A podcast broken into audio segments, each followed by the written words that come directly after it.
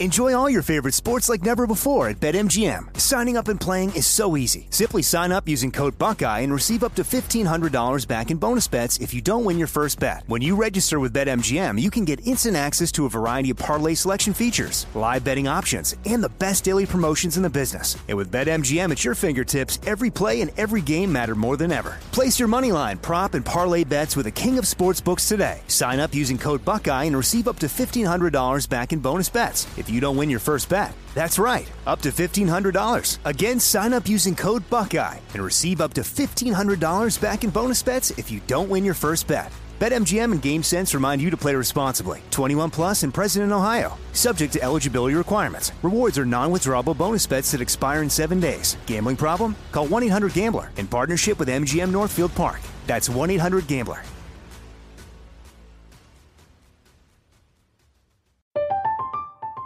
I'm Katya Adler, host of The Global Story. Over the last 25 years, I've covered conflicts in the Middle East, political and economic crises in Europe, drug cartels in Mexico. Now I'm covering the stories behind the news all over the world in conversation with those who break it. Join me Monday to Friday to find out what's happening, why, and what it all means. Follow The Global Story from the BBC wherever you listen to podcasts.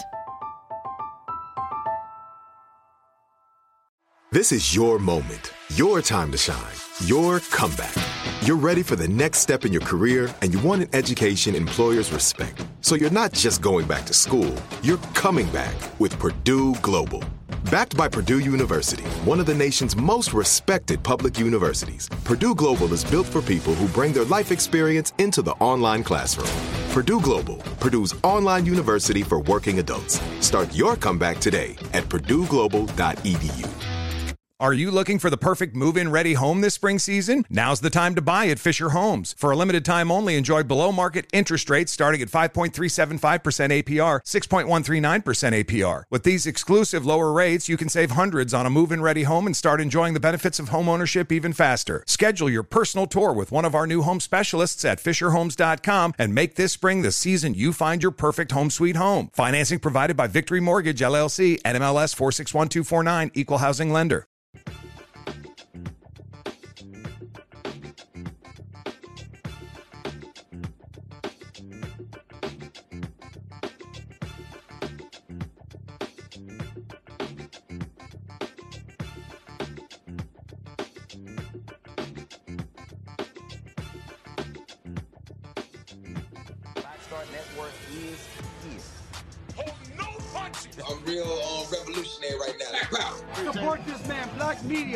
Media. He makes sure that our stories are told. Uh, thank you for being the voice of Black America, Roland. Hey, I love y'all. All momentum we have now, we have to keep this going. The video looks phenomenal. See, this difference between Black Star Network and Black owned media and something like CNN. You can't be black owned media and be scared. It's time to be smart. Bring your eyeballs home.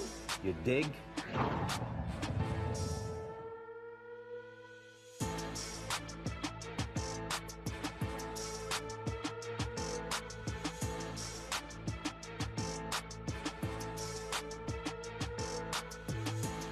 Wednesday, March 30th, 2022, coming up on Roland Martin Unfiltered on the Black Star Network. The economy and black folks. As our economy recovers, black men still are being left behind. According to a new recent report by the Center for American Progress, black men continue to experience consistent unemployment gaps. And of course, uh, lack of economic opportunities. We'll uh, break this whole thing down and explain what's going on. Vice President Kamala Harris announces improvements uh, to a pilot program to help underserved entrepreneurs.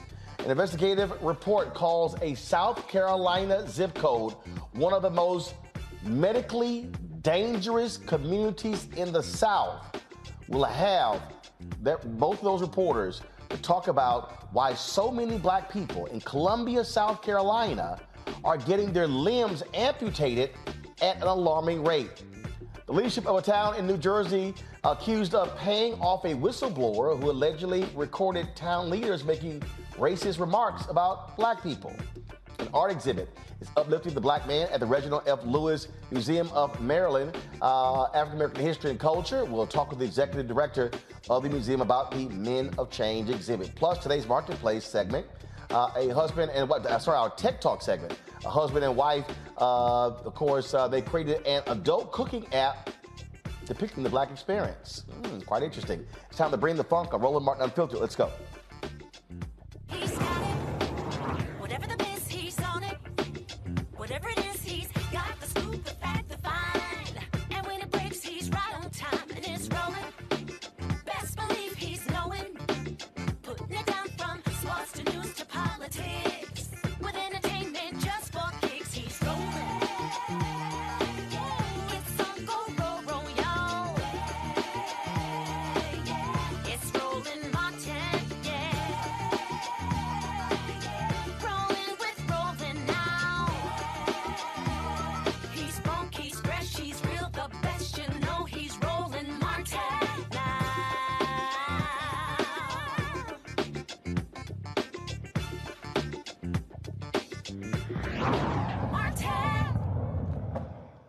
The Center for American Progress recently released a report confirming that discrimination negatively affects black men despite claims of national economic recovery. Unemployment for black men, folks, is at 6.4%. That's double that of white men at 3%. Yeah, more than 400,000 black men would be employed monthly if they had the same unemployment rates as white men. Last year, one in five black men worked frontline jobs, exposing their families to COVID.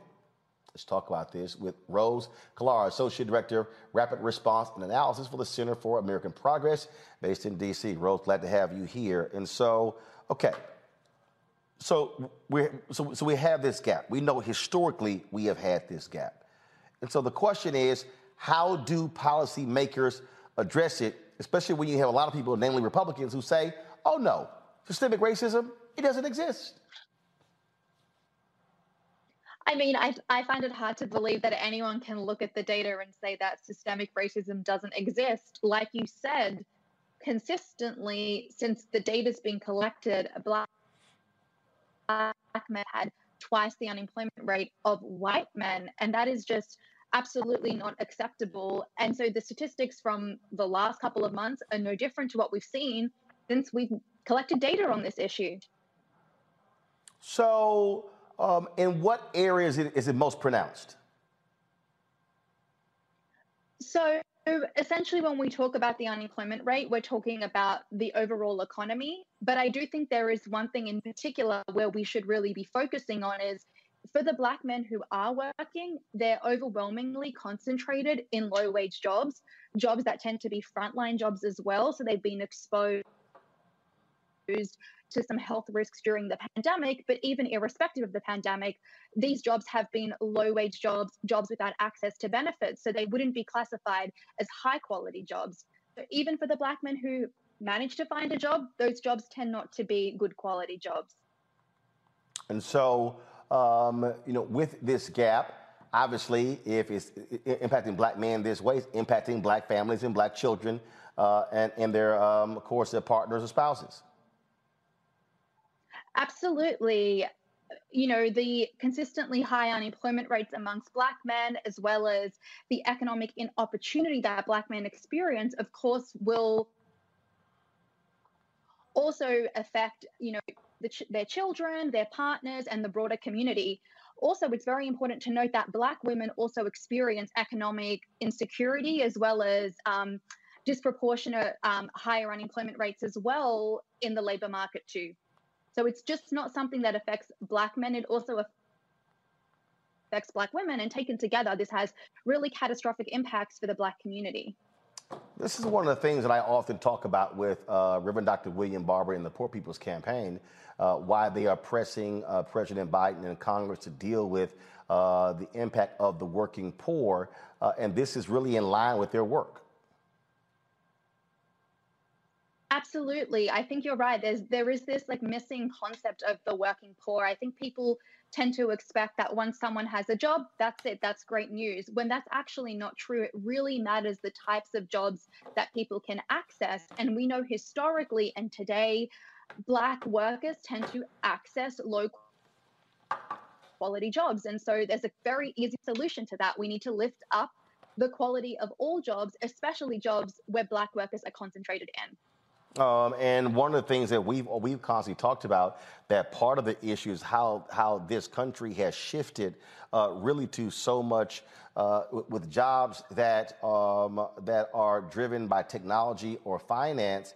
Uh, very few people are uh, really working with their hands. When you begin to talk about industrial jobs, what also plays into this uh, is when black men and black people are shut out of trade unions and not being able to get those kind of jobs as well. We're about to spend 660 billion dollars after with the infrastructure bill, uh, and I specifically has, have, have said to Secretary of Transportation Pete Buttigieg uh, said again today to the Senate Democratic leadership when they had an African American media roundtable uh, that they've got to ensure that those billions also go to black businesses who are more than likely going to employ black people.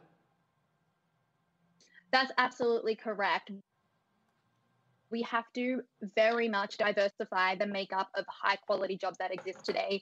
There is money out there for workforce development strategies that are intended to make sure that Black men and Black women can access some of these jobs. And I think that is such a crucial thing to not forget. It's not just about lifting the quality of low wage jobs. It's also about making sure Black men and Black women can access jobs that we already know are high quality jobs. And those are basically going to be the jobs of the future. All right, Rose Khattar, well, Center for American Progress, we certainly appreciate you joining us. Thank you so very much. Thank you. I want to bring my panel A. Scott Bolden, former chair, National Bar Association Political Action Committee, Robert Patillo, executive director of Rainbow Push Coalition Peach Tree Street Project. Monique Presley, legal analyst, crisis manager. Glad to have all three of you here. I'll start uh, with you, Robert, uh, on this issue. We're talking about economics of black men. Um, you know, look, this is what uh, uh the Rainbow Push, uh, uh, Reverend Jackson has, has long dealt with. When you talk about um, well-paid jobs, again today, this morning, you had about, about about 15 or 20 Democratic senators who met with uh, uh, about 20 or so uh, black journalists and members of the black owned media. And, um, you know, folks were talking about voting rights. They were talking about, you know, other different issues. I was like, let's get to the money. Mm-hmm. At the end of the day, let's deal with the money. And when we began to challenge folks on the money, yesterday, President Joe Biden, uh, they put forth their, their defense budget. $31 billion more than what the Department of Defense got last year. This is what Reverend Barber's also been saying. I'm sorry, didn't we just do a 10 year defense bill that we're to get about $700 billion a year? I mean, at what point are we going to recognize that if you do not deal with your workers, then you're not going to have a country to defend? Well, Ronnie, you're right. And even Dr. King said the next struggle in the civil rights movement is the struggle for economic justice and economic, economic opportunity. It's not enough simply to take the boot of Jim Crow off the necks of the African American community. We have to lift them up economically in order to be able to compete uh, in this 21st century. And to that, your point about the, the defense spending bill, uh, it went from $765 billion that they uh, passed last week. Now it's going to be 800 and, uh, $813 uh, next year. Uh, that, we have to remember that if you take in the real cost and real contracting expenses, we're looking at over a trillion dollars in defense spending.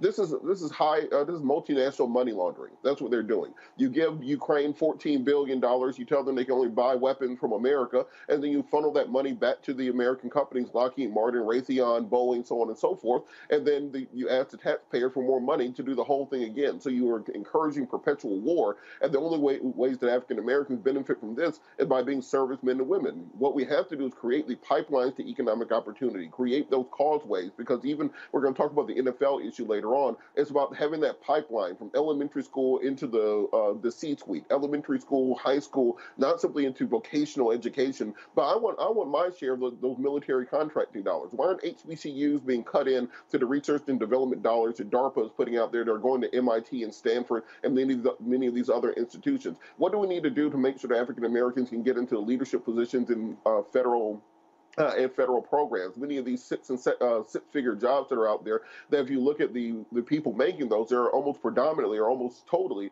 uh, not African American. So there are various ways that the federal government can address these issues. Uh, one is to address the uh, educational issues at the K through 12 level that are not preparing uh, students to compete for the jobs of the future, and also we have to address the prison industrial complex where we're jailing more black men than we are we're spending more money to jail black men than we're spending to educate them. So we need a whole holistic approach across the board until somebody takes this bull by the horns and really makes it a priority issue, then we're going to continue to spin our wheels going forward. Uh, it always amazes me, Scott, when the issue of the Pentagon and the budget comes up. No one ever says, How are we going to pay for it?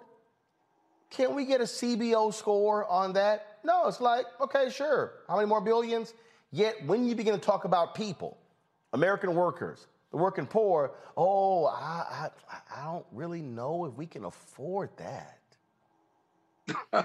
well, well, the idea for Republicans and Democrats when it comes to the safety and security of America is rooted in the fact that the more money we give the military, the more we will be training black, white, yellow, and brown folks who are in the military a skill set, and that that justifies arguably uh, well, not only our American security and personal safety, but also you can join the military and be trained.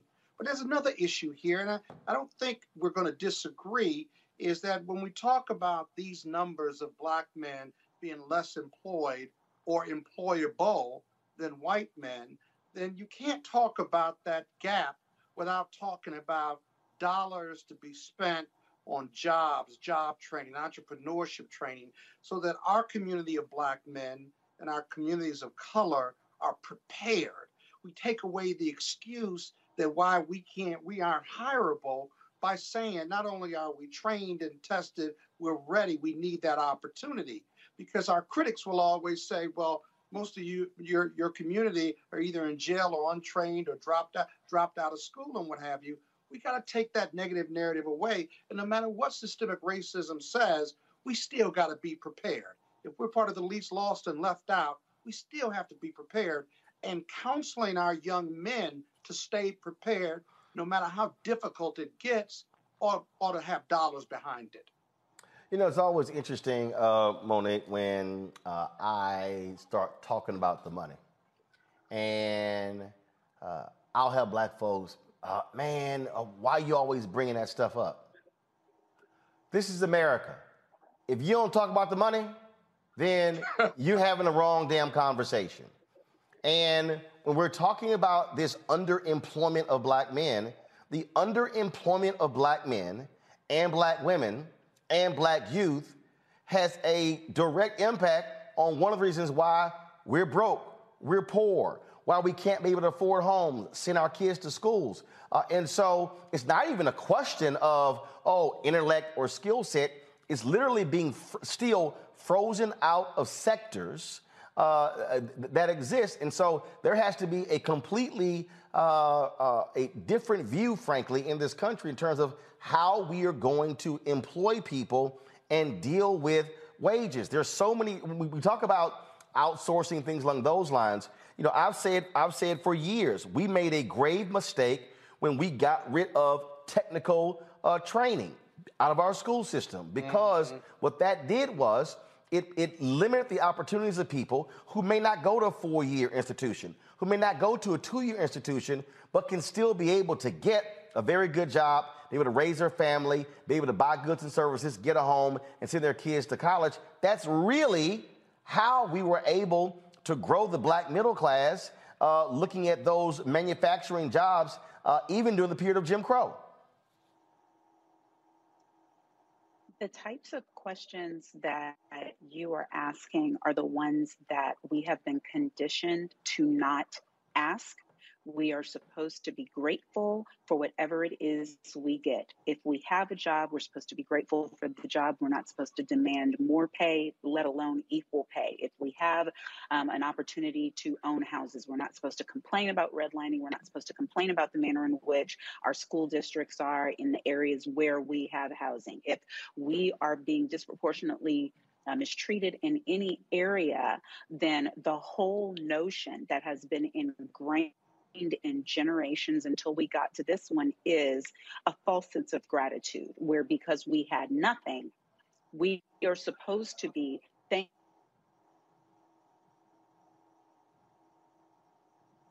All right, all right. Looks like uh, Monique froze. Uh, looks like Monique and froze. that's what has to change. Okay, she's back. All right, you froze about 20 seconds. So why don't you finish the end of what you were saying? Am I unfrozen? Huh? Am I unfrozen? You're unfrozen. Go ahead. Oh, great. I was saying the, the whole notion of us being offered something that is subpar, the notion of us being given something that is not equitable, that is not fair, but we're supposed to be grateful for it. That is conditioning over time. And that is the very thing, as you just said, when you ask about the money, people get uncomfortable because they don't want us to get frozen out of an entire system. Uh, when for real, we the only way we get more is if we demand it, and everybody knows that. Well, again, uh, let's just be real clear. Uh, I will always talk about the money because that's one of the things we don't talk enough about. And so, hopefully, uh, folks, hopefully, you're going to be joining us on June 18th. We will be in the nation's capital, standing with the Poor People's Campaign, Repairers of the Breach, Reverend Dr. William Barber, uh, for their uh, big event on that particular day, driving that economic agenda. That will be, of course, on June 18th. We'll be broadcasting it live on that day uh, as well. So, uh, folks, coming up next, we're going to talk about uh, this uh, disturbing story out of South Carolina uh, where um, the number of black people who are losing their limbs when they really shouldn't be. What, what's going on in that particular state and the health care of our folks? We'll be discussing that next with reporters, two reporters who actually um, uh, wrote this story, which is actually a really a shocking and stunning uh, story. Also, folks, don't forget, we want you to support us. Download the Black Star Network app on all available platforms Apple phone, Android phone, Apple TV, Android TV, Roku, Amazon Fire, Xbox One, Samsung Smart TV. You can also support us by Bring the Funk Fan Club. Every dollar you give goes to support this show. Our goal is to get 20,000 of our fans contributing uh, a minimum of 50 bucks each, $4.19 a month, 13 cents a day. Uh, and that, course, allows us to be able to cover the stories all across this country, especially with the election season coming up. Uh, a lot of you who do not like uh, technology, y'all old school, we got you. You, if you want to send your check or money order, P.O. Box 57196, Washington, D.C. 20037. Cash App is dollar sign RM Unfiltered. PayPal is R Martin Unfiltered. Venmo is RM Unfiltered. Zelle is Roland at RolandSMartin.com. Roland at RolandMartinUnfiltered.com. I'll be right back.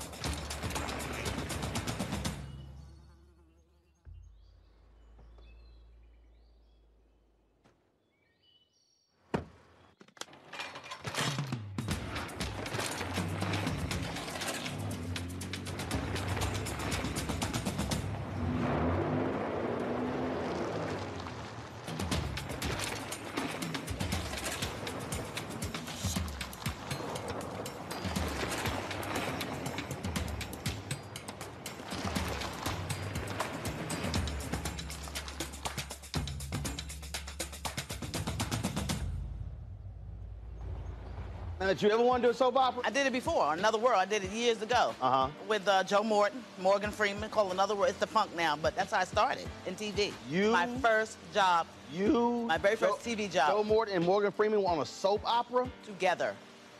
Yes, wow. I know. Oh, I loved it. I played a prostitute. I was real raw. Uh, my name was Lily Mason. I was I was a hoe on Tuesday and then I owned the town two weeks later. that's, that's, how they do you. Right, that's how soap You know, opera. you evolve. Right. So now I'm on this, but I'm rich right from Jump Street. so I'm loving it.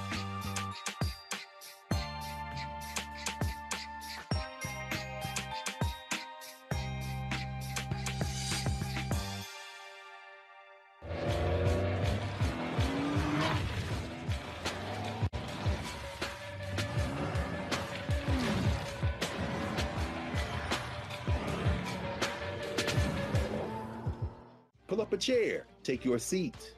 The Black Table with me, Dr. Greg Carr, here on the Black Star Network. Every week, we'll take a deeper dive into the world we're living in. Join the conversation only on the Black Star Network. Hi, y'all doing? It's your favorite funny girl, Amanda.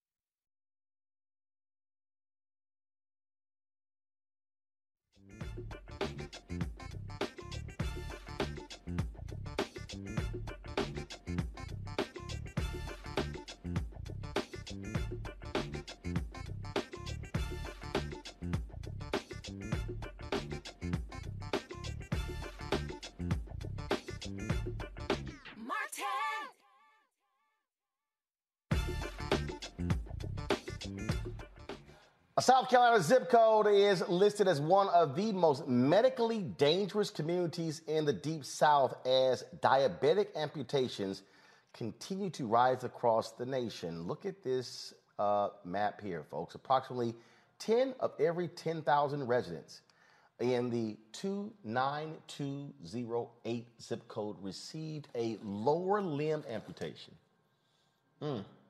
due to damage from diabetes between 2016 and 2020. That topped the amputation rates of zip codes in Charleston, Atlanta, Montgomery, and Jackson, Mississippi. So, what the hell is going on? Investigative journalist Andrew Caplan, Gina Smith, they wrote the story called Cut Off for thestate.com, highlighting these numbers. They join us now from Gainesville, Florida, and Columbia, South Carolina. Um, Either one of you start. What the hell is happening in this zip code?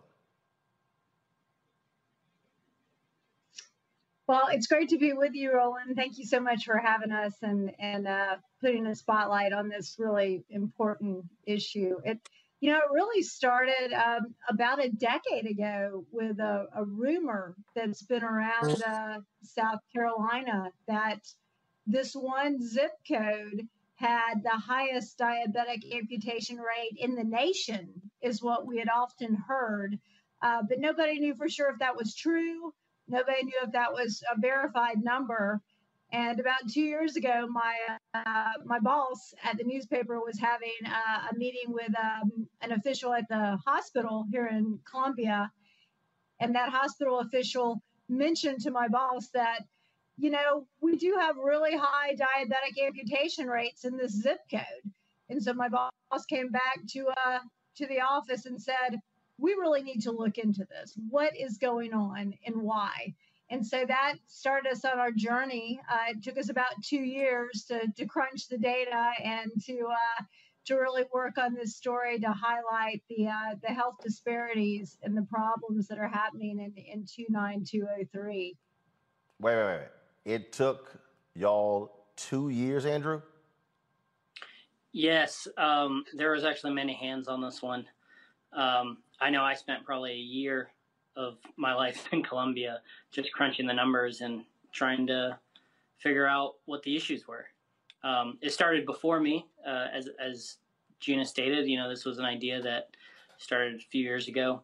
Um, we had uh, some reporters that were digging on the issue then, and then um, yeah, it's it's not easily accessible data, and, the surgeons that we spoke to, um, when we brought up the issue to them as well, they they tried to find the data, and it wasn't. It's just not easily accessible.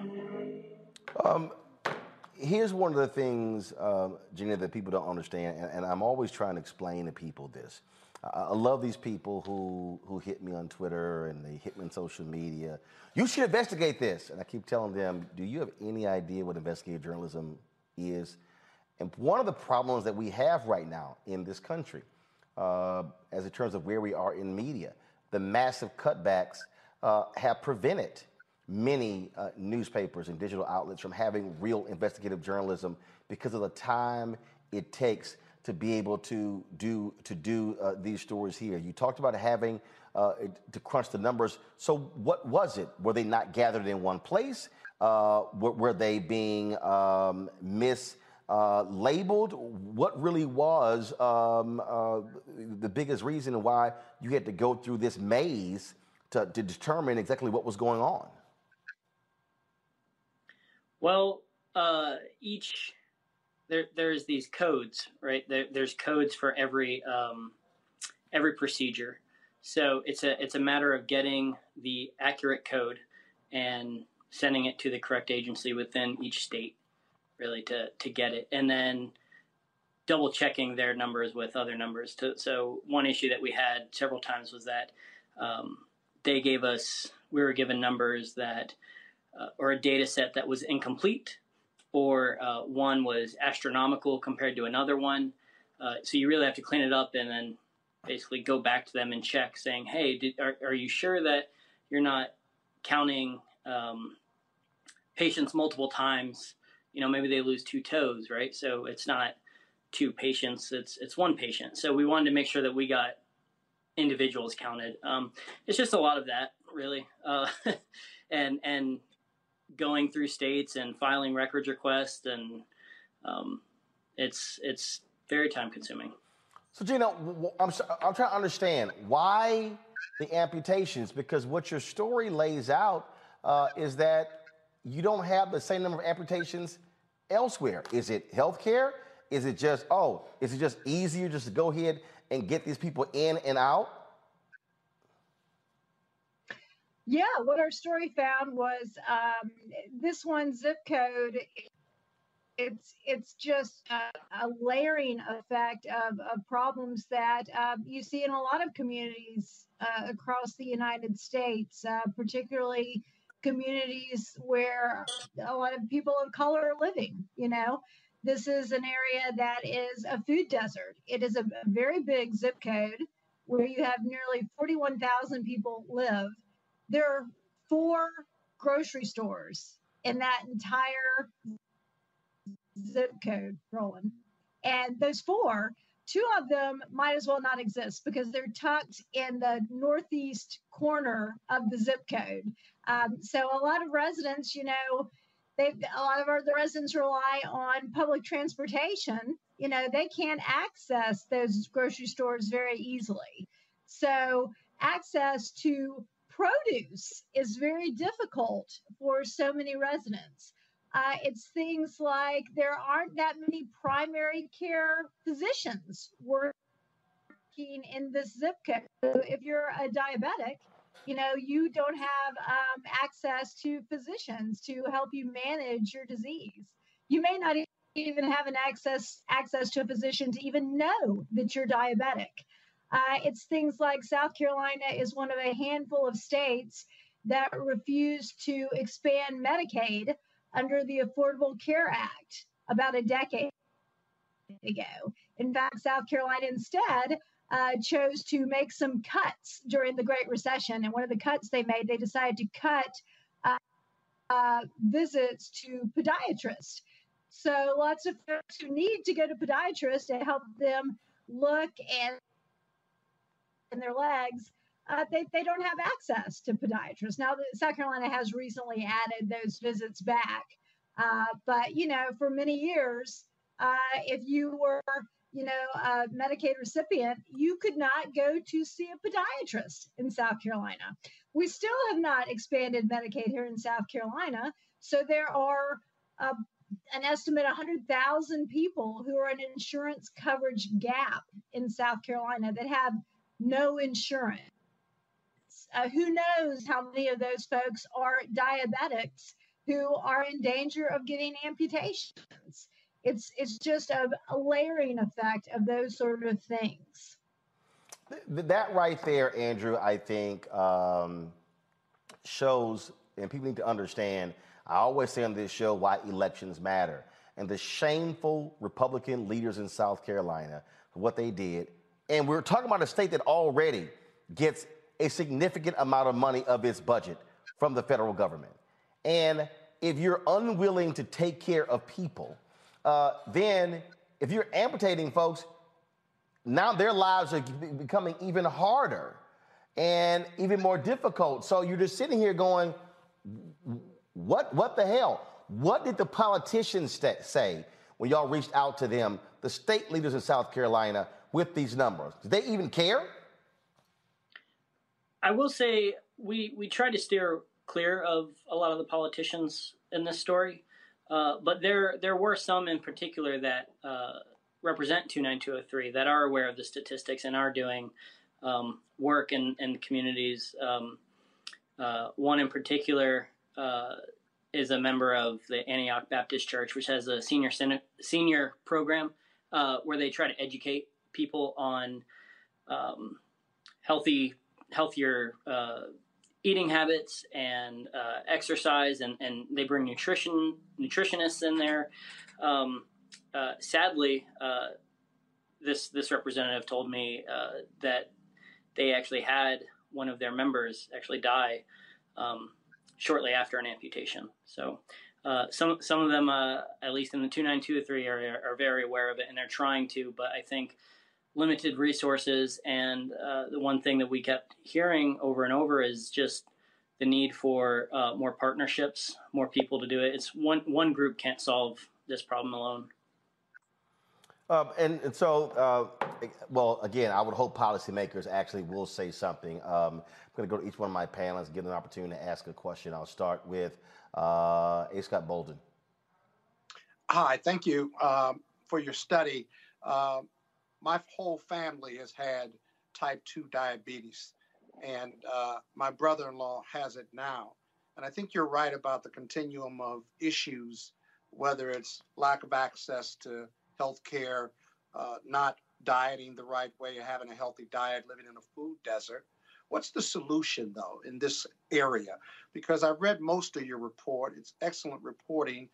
Does a good job at laying out all the factors that contribute to these high number of amputees, including within five years of you getting an amputation, um, you know, you you're likely to die.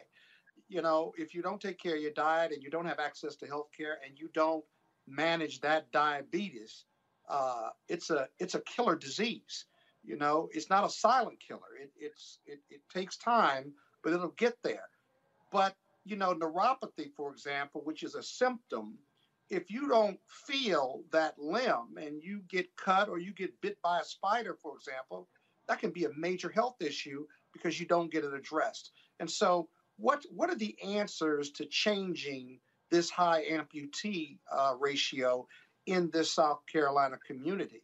Uh, and have you shared those recommendations with health, health experts as well as elected officials? I would say, yeah, wonderful question. And, and I would say two things. Um, number one, vascular surgeons. Um, we absolutely yeah. need more vascular surgeons who can revascularize legs and save limbs versus amputating. And, and one of our primary uh, sources in this story uh, is a, a, man named Dr. Dan Clare, who uh, started the vascular surgery program at Prisma Hospital, the hospital in the zip code. And something he said that was just astounding to me that he even said it to us on the record because y'all know doctors don't usually like to tattle on other doctors, right? Uh, right off the bat, Dr. Clare told us when he arrived in Columbia, South Carolina in 2016, he was amazed at how few doctors in the area could do revascularization procedures. That uh, he was meeting with general surgeons and others who were doing amputations when they could be revascularizing yeah. legs. Uh, yep. Andrew and I have often talked about how sad that people were losing limbs who could have had their limbs, their mobility, and their lives saved. Um, so, at, one of the solutions is how do we get more vascular surgeons to this area?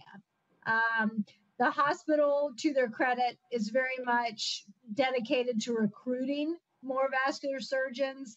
Uh, they were on a good roll. They're currently down to just two. Um, so there's some work to be done there, and I know they really are dedicated to doing that. The second thing that the hospital is also really leading the effort on is really grassroots starting in the community. You know, it's educating about the dangers of diabetes. It's doing um, screenings in in churches uh, in between services. Right, they're working in elementary schools.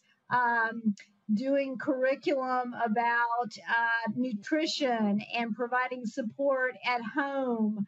Uh, they've been working with the city to find out why don't seniors exercise more in 29203 one of the things they've discovered uh, from talking to seniors is that there are a lot of stray dogs that were keeping a lot of seniors from getting out and exercising. And so that's led to uh, some additional animal control efforts. Uh, to, to get those dogs out of there and so seniors can can enjoy their their afternoon walks so uh, there is a belief right now that there needs to be more of that, and but the hospital says we cannot do this alone. You know, we need more entities to to hold hands and to to join the fight, so we can we can stop this crisis. Next question, uh, Monique. What involvement has there been on the federal level, and is there anything specifically that they could do um, in addition to the things that you mentioned that can be done on the state and the regional level?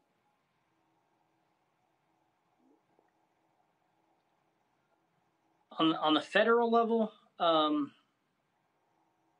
I don't think much.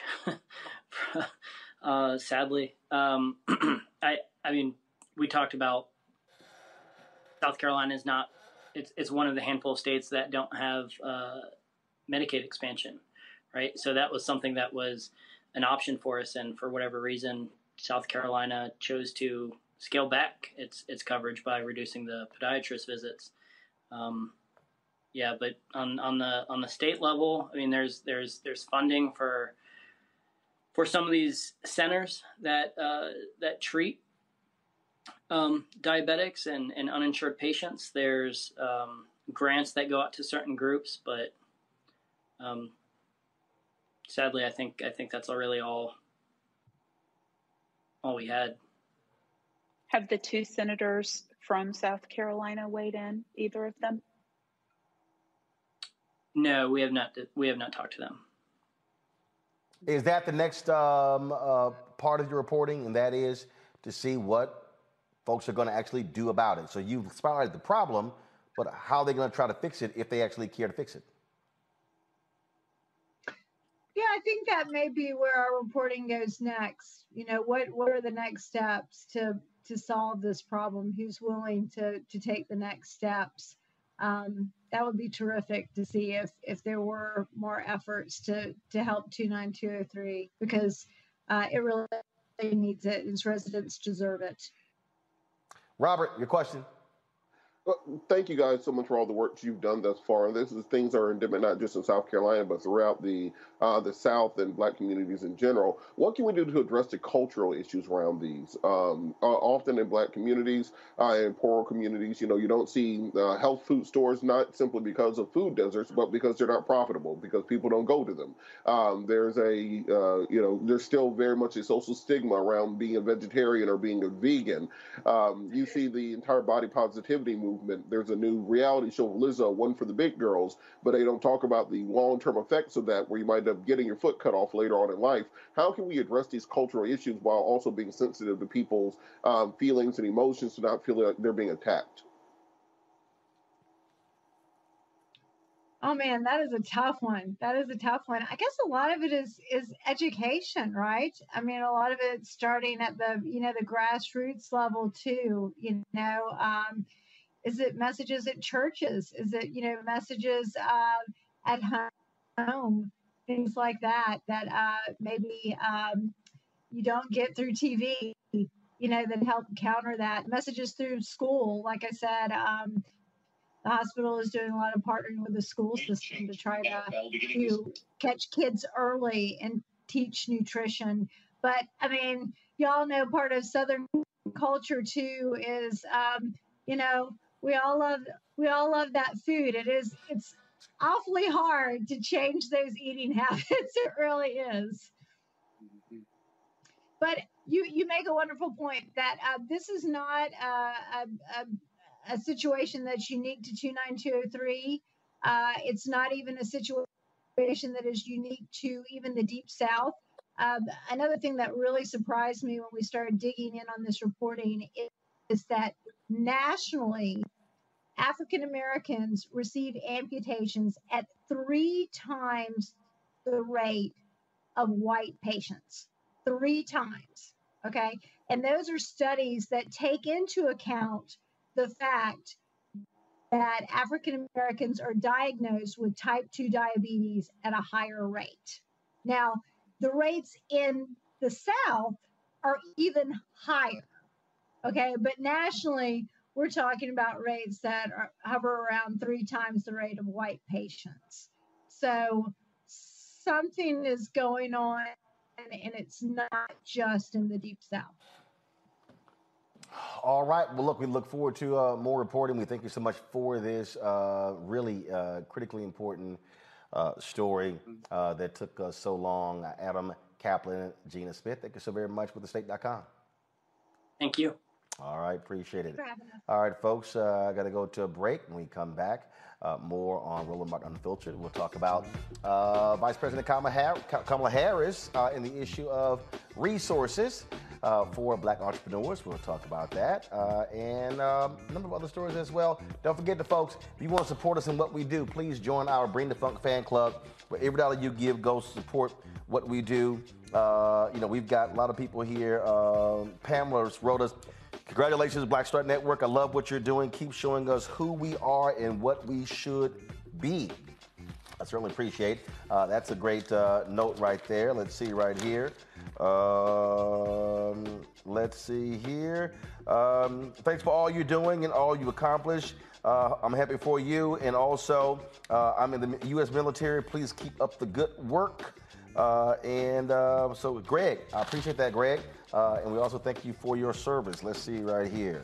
Um, now, none of these notes are from Scott Bolden, so just to let y'all know that.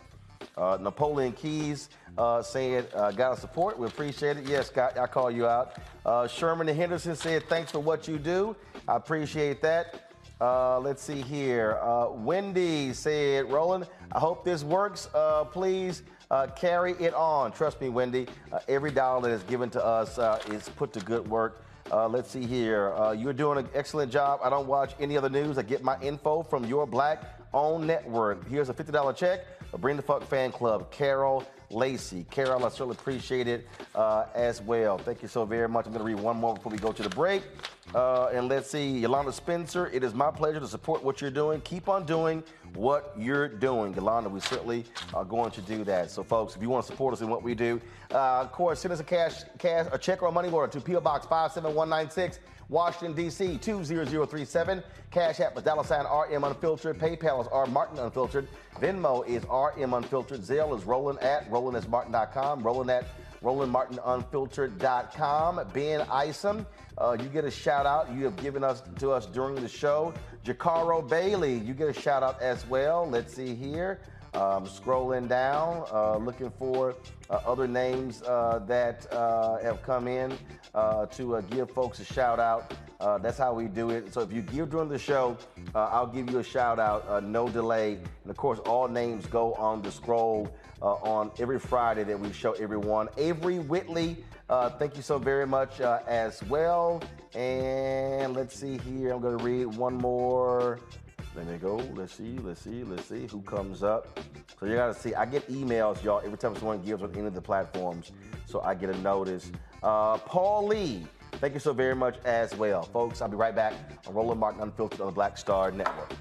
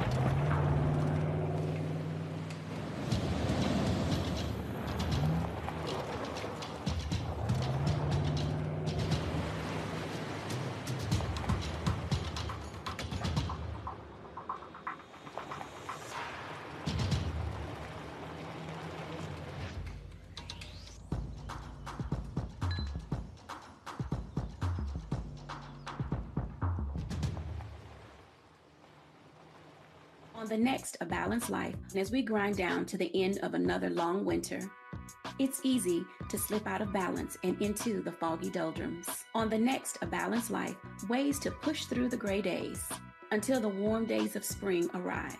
Join me, Dr. Jackie, on A Balanced Life on Black Star Network.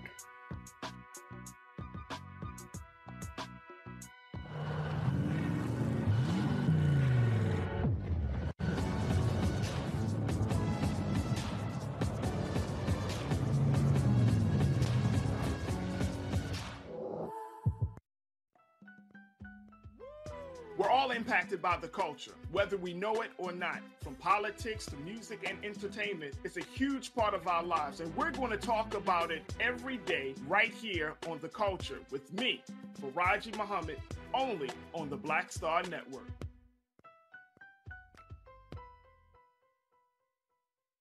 What's going on? This is Tobias Trevelyan.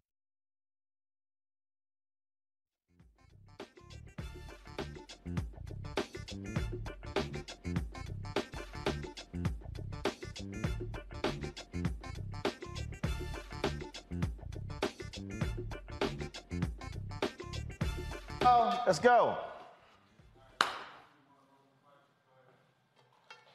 Today, Vice President Kamala Harris was at her alma mater, Howard University, folks, uh, and uh, to announce the improvements to a pilot program targeting uh, tar- targeted towards uh, helping underserved entrepreneurs. The Small Business Administration's Community Advantage Pilot Loan Program was launched during the Obama-Biden administration and was set to expire in September. However, the Biden-Harris administration has extended the program and added a few provisions. The VP highlighted the difficulties many minority entrepreneurs face when starting their businesses.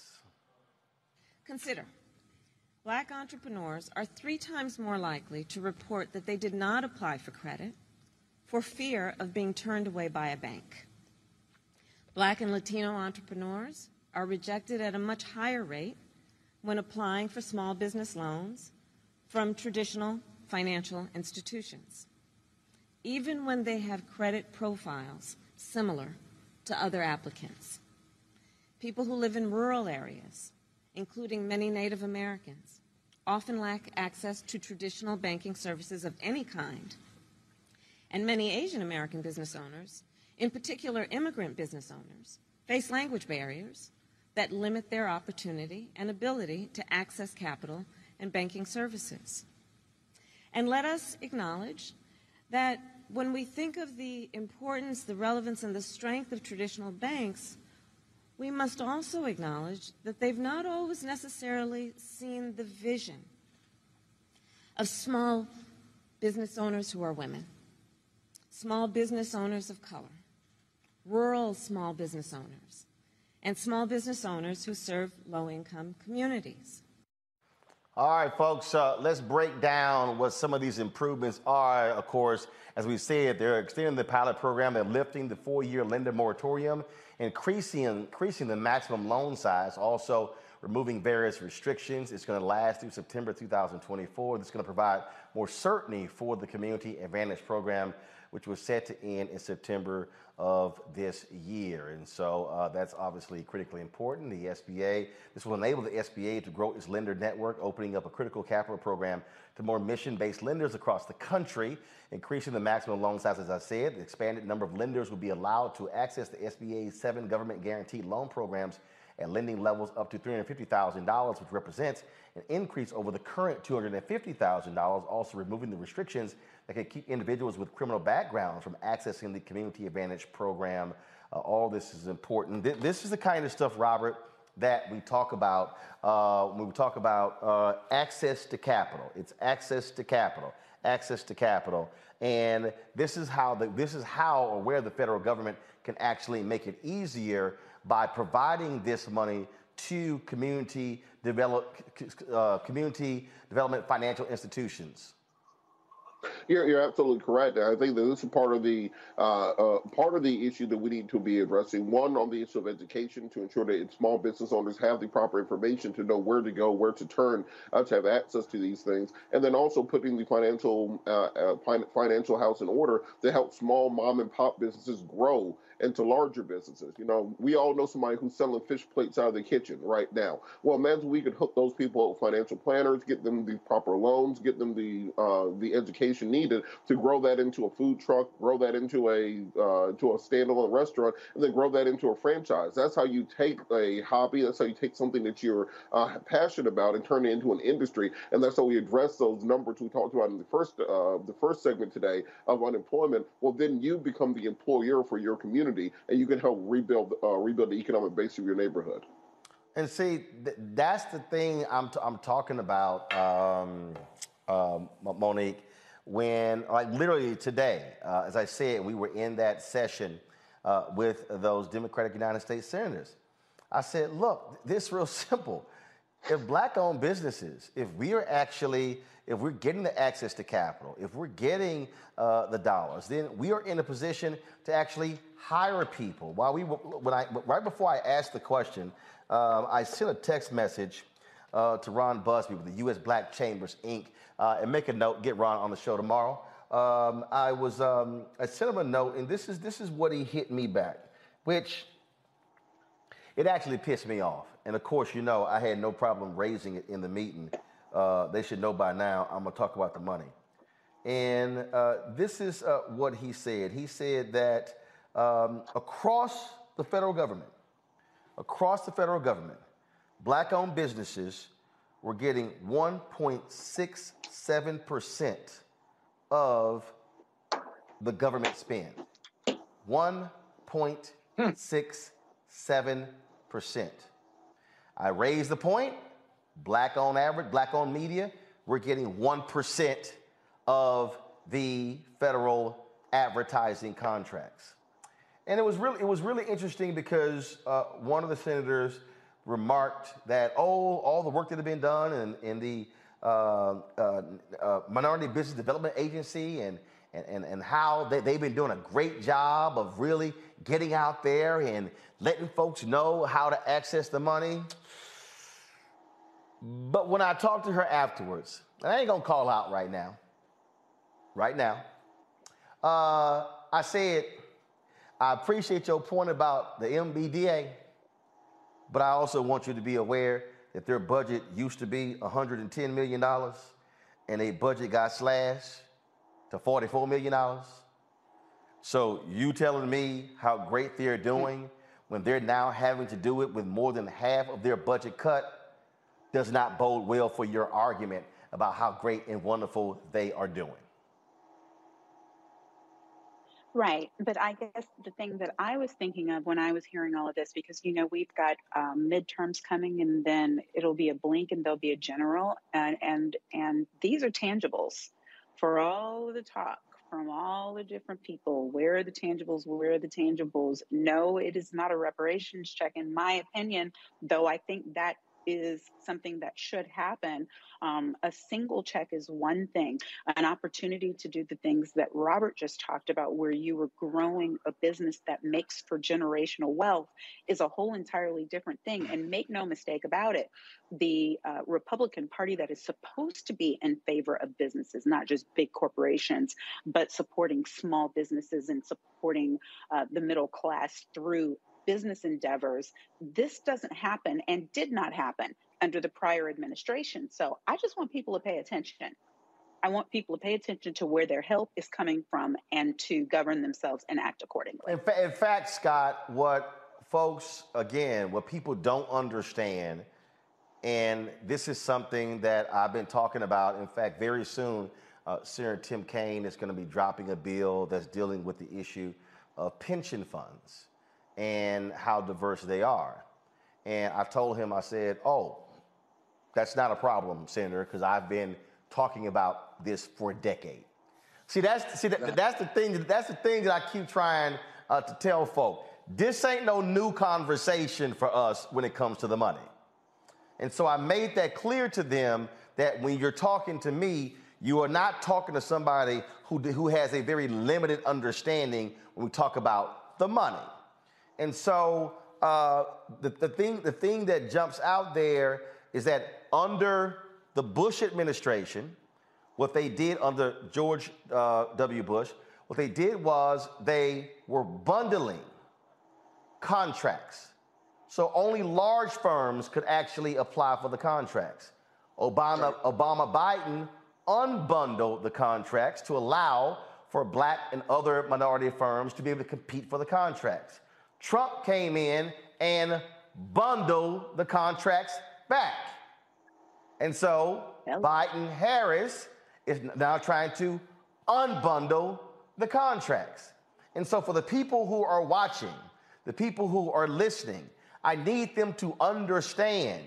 You can holler reparations all day, you can holler tangibles, you can holler the black agenda, but here's the piece. You cannot talk about how do we as African Americans fund our own politicians if you don't have the money to fund them.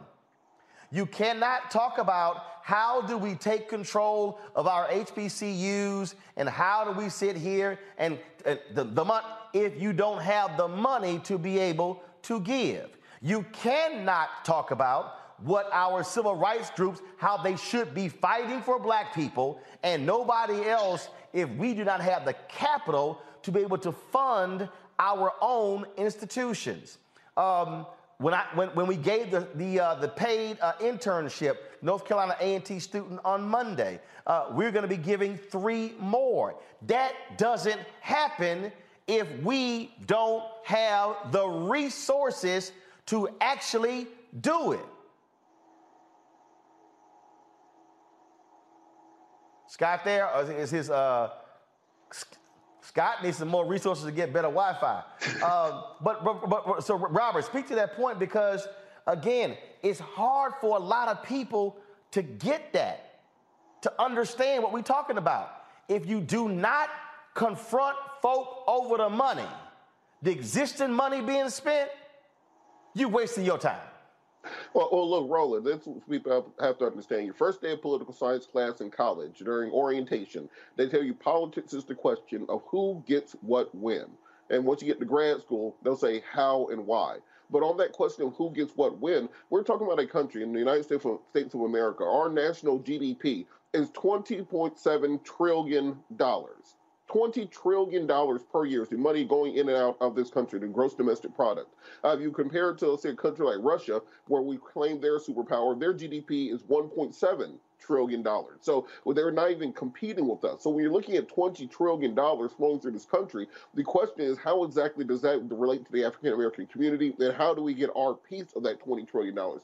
One, you have to look at governmental contracting. We talked earlier about the um, the new defense spending uh, budget that Biden put out yesterday, talking about 813 billion dollars in defense spending. Okay, well we got to buy tires for trucks. How many black contractors are going to be making tires for the trucks? We have feed people. How many black contractors or black catering companies are going to be catering events for uh, for uh, for the military as part of that budget? Uh, these are small points, but the point is that we have to figure out everywhere that we can cut into this because that's how you start addressing those issues of unemployment. That's how you start growing these businesses out. Uh, every big business you see today started as a small business at some point in time, and that initial capital, that initial contract sometimes, and what it takes to boost them to that next level. So we have to be in those rooms fighting for every penny that we can get. Yes, a long-term goal of reparations is great, but we can't ignore uh, we can't ignore the forest for the trees because we have to make sure we're getting what we can now while we're building towards a more macro goal. Let, let, let, I, I got to do this here, I'm, and and we're to talk next about um, an exhibit at the Reginald Lewis Museum in Baltimore. But I, I, I, I got to deal with this right now because let me just go ahead and let me take a breath before I go there. Let me just take a pause. I am really sick and tired. Matter of fact, give me this camera right here, camera seven. I am really sick and tired of some of you keyboard gangsters who all you do is say dumb shit. When Lana Latham says black politicians are failing us, all of them, that's the dumbest damn thing I've ever heard today. It's the dumbest damn thing I've ever heard today. Because it's stupid comments like that when you ain't got no clue what black politicians do. First of all, you said black politicians. That means council members, school board members, county members, state legislators, members of the House, members of the Senate. And the reality is, one of the reasons you even see the level of spending right now happening is because of black politicians. And so this whole notion that somehow, oh my God, they're failing us, and people go, oh my goodness, the CBC, eh, why, no, why aren't they doing more? You ain't got a clue what the hell they doing right now. Matter of fact, most of y'all, let's just be real clear. A lot of folk, you don't even know who the hell represents you.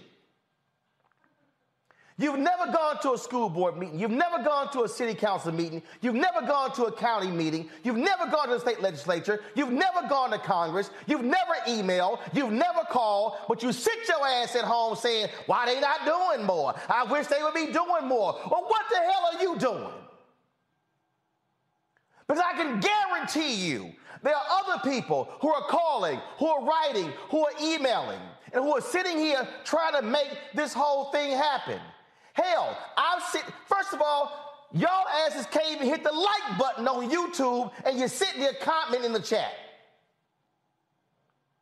But you want to talk about, oh, why we don't have this and why we don't have that. At some point, some people are going to have to learn that when you have generals in a battle, you got to have some troops in the fight. Your generals can't always lead, plan the plan to have all the actions and do the fighting. You got to show up and do something too. Then when I talk about Gary Chambers running in Louisiana, folk like, oh, oh Gary Chambers, he'll shield for the Democratic Party. Oh, I, I don't know. I don't care about that. Well, guess what? Cheri Beasley's running in North Carolina. You got Malcolm Kenyatta running in Pennsylvania. You got Mandela Barnes running in Wisconsin. Charles Booker, who's running in Kentucky. Val Demings running in Florida. All of them black. So what you doing? Okay, you can't give to campaign. Can you call somebody? Can you volunteer for a phone bank? Can you put some signs up? What you can do? Well, what you gonna do? All you're gonna do is sit your ass down on YouTube, on Facebook, on Instagram, on TikTok, on Snapchat, on Tumblr, and go, I don't know, well, they not doing anything. No, no, they ain't how we roll. Sometimes you gotta get checked when it comes to what's going on. And the fact of the matter is, should we, be, should, we should be pushing to do more. But don't sit here and say somebody failing when you ain't even said what the hell you've done. I, I, I was I, I, was watching um, I was watching um, a movie with Charles Dutton and Omar Epps uh, and Meg Ryan, and it just happened to be on.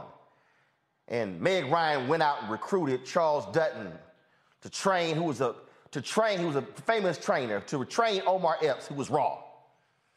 Epps is real cocky, and he was he said, no disrespect, but man, what have you done? Who have you trained? What have you won? And then Dutton said, You first. And all Omar Epps' character do could just turn his head away because he had no resume. So, so, so for all y'all saying, what's somebody else doing? I say to you, you first. What have you done?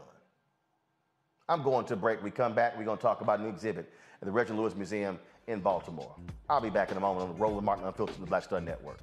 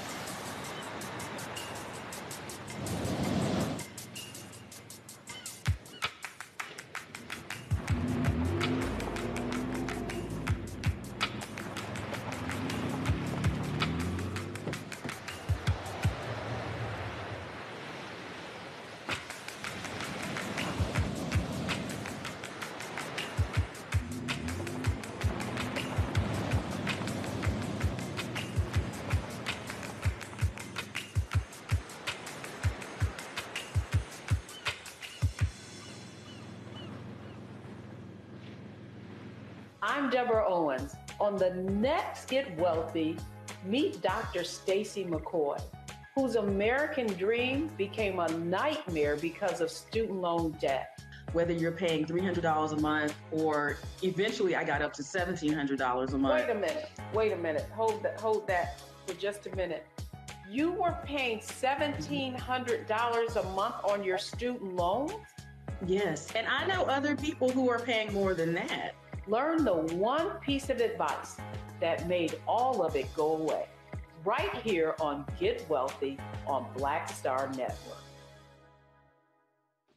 My name is Charlie Wilson. Hi, I'm Salli Richardson Whitfield. And I'm Dondré Whitfield. Hey, everybody, this is your man Fred Hammond, and you're watching Roland Martin, my man, Unfiltered.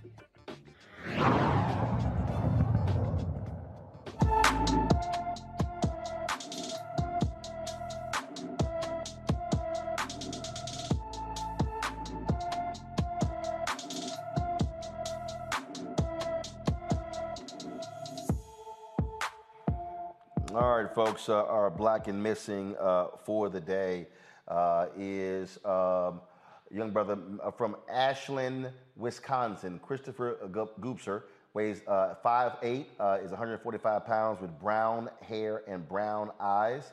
Uh, has been missing uh, from, um, uh, from that particular um, city. Do this here. Call the Taylor County, Wisconsin Sheriff's Department. 715-748-2200. It's 715-748-2200. All right, folks. Uh, black men, of course, get subjected to dangerous and potentially deadly situations. We told you various stories about that. Uh, but what about showcasing what black men, the power of black men? Well, there's a new exhibit called Men of Change, Power, Triumph, and the Truth at the Reginald F. Lewis Museum of Maryland African American History and Culture in Baltimore. Uh, now, first and foremost, if you don't know who Reginald Lewis is, you need to re- know who Reginald Lewis is. Uh, he really was one of the most brilliant uh, businessmen uh, we've ever had, uh, who led the, who's the first African American lead a nearly one billion dollar leverage buyout of the TLC Beatrice Company. Uh, unfortunately, he died way too soon of a, a brain cancer, a brain tumor. Um, and um, certainly a sad story. I've had the opportunity uh, to MC various events for the foundation. Uh, his wife Loida and his children as well. Uh, and so they have so this museum, of course, is named after him uh, there in Baltimore. Joining us now is Terri Lee Freeman. She, of course, is the executive director of the museum. Joining us from Baltimore. And so, so let's talk about this um, this exhibit. Exactly, um, what do you want to achieve? What do you want people to take away uh, from uh, this exhibit?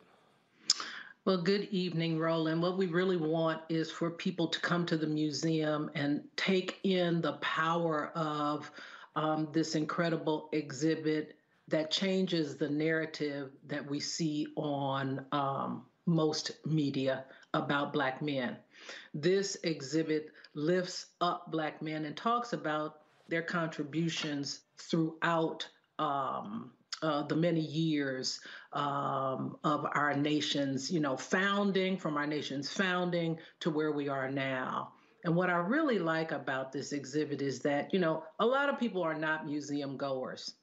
But this exhibit has something for everybody because um, it actually combines it weaves kind of the historic with the contemporary to talk about how we've gotten to where we are and who these great men are that have contributed to this, like um, Reginald F. Lewis, who, like you said, if you don't know the story, you need to know the story about Reginald F. Lewis.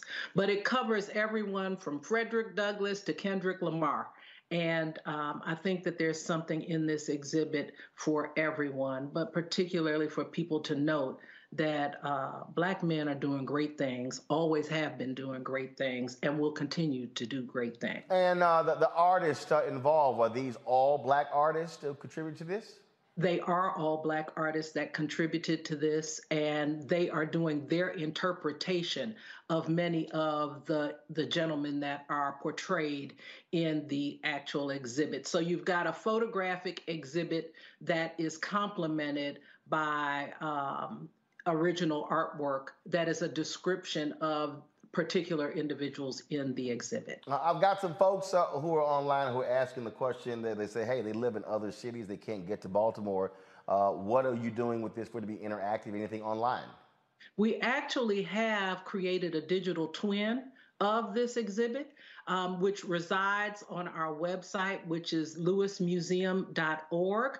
Um, if it's not up yet, it will be up really soon, but it is a digital twin, so you can really kind of walk through the exhibit without being in Baltimore. That said, if you're close to Baltimore, I would suggest you just drive to Baltimore and come see um, the exhibition. Here's what's interesting about um, this exhibition it has traveled around the country, but on the East Coast, the full exhibit has never been seen because other museums have not had enough space to show the entire exhibition.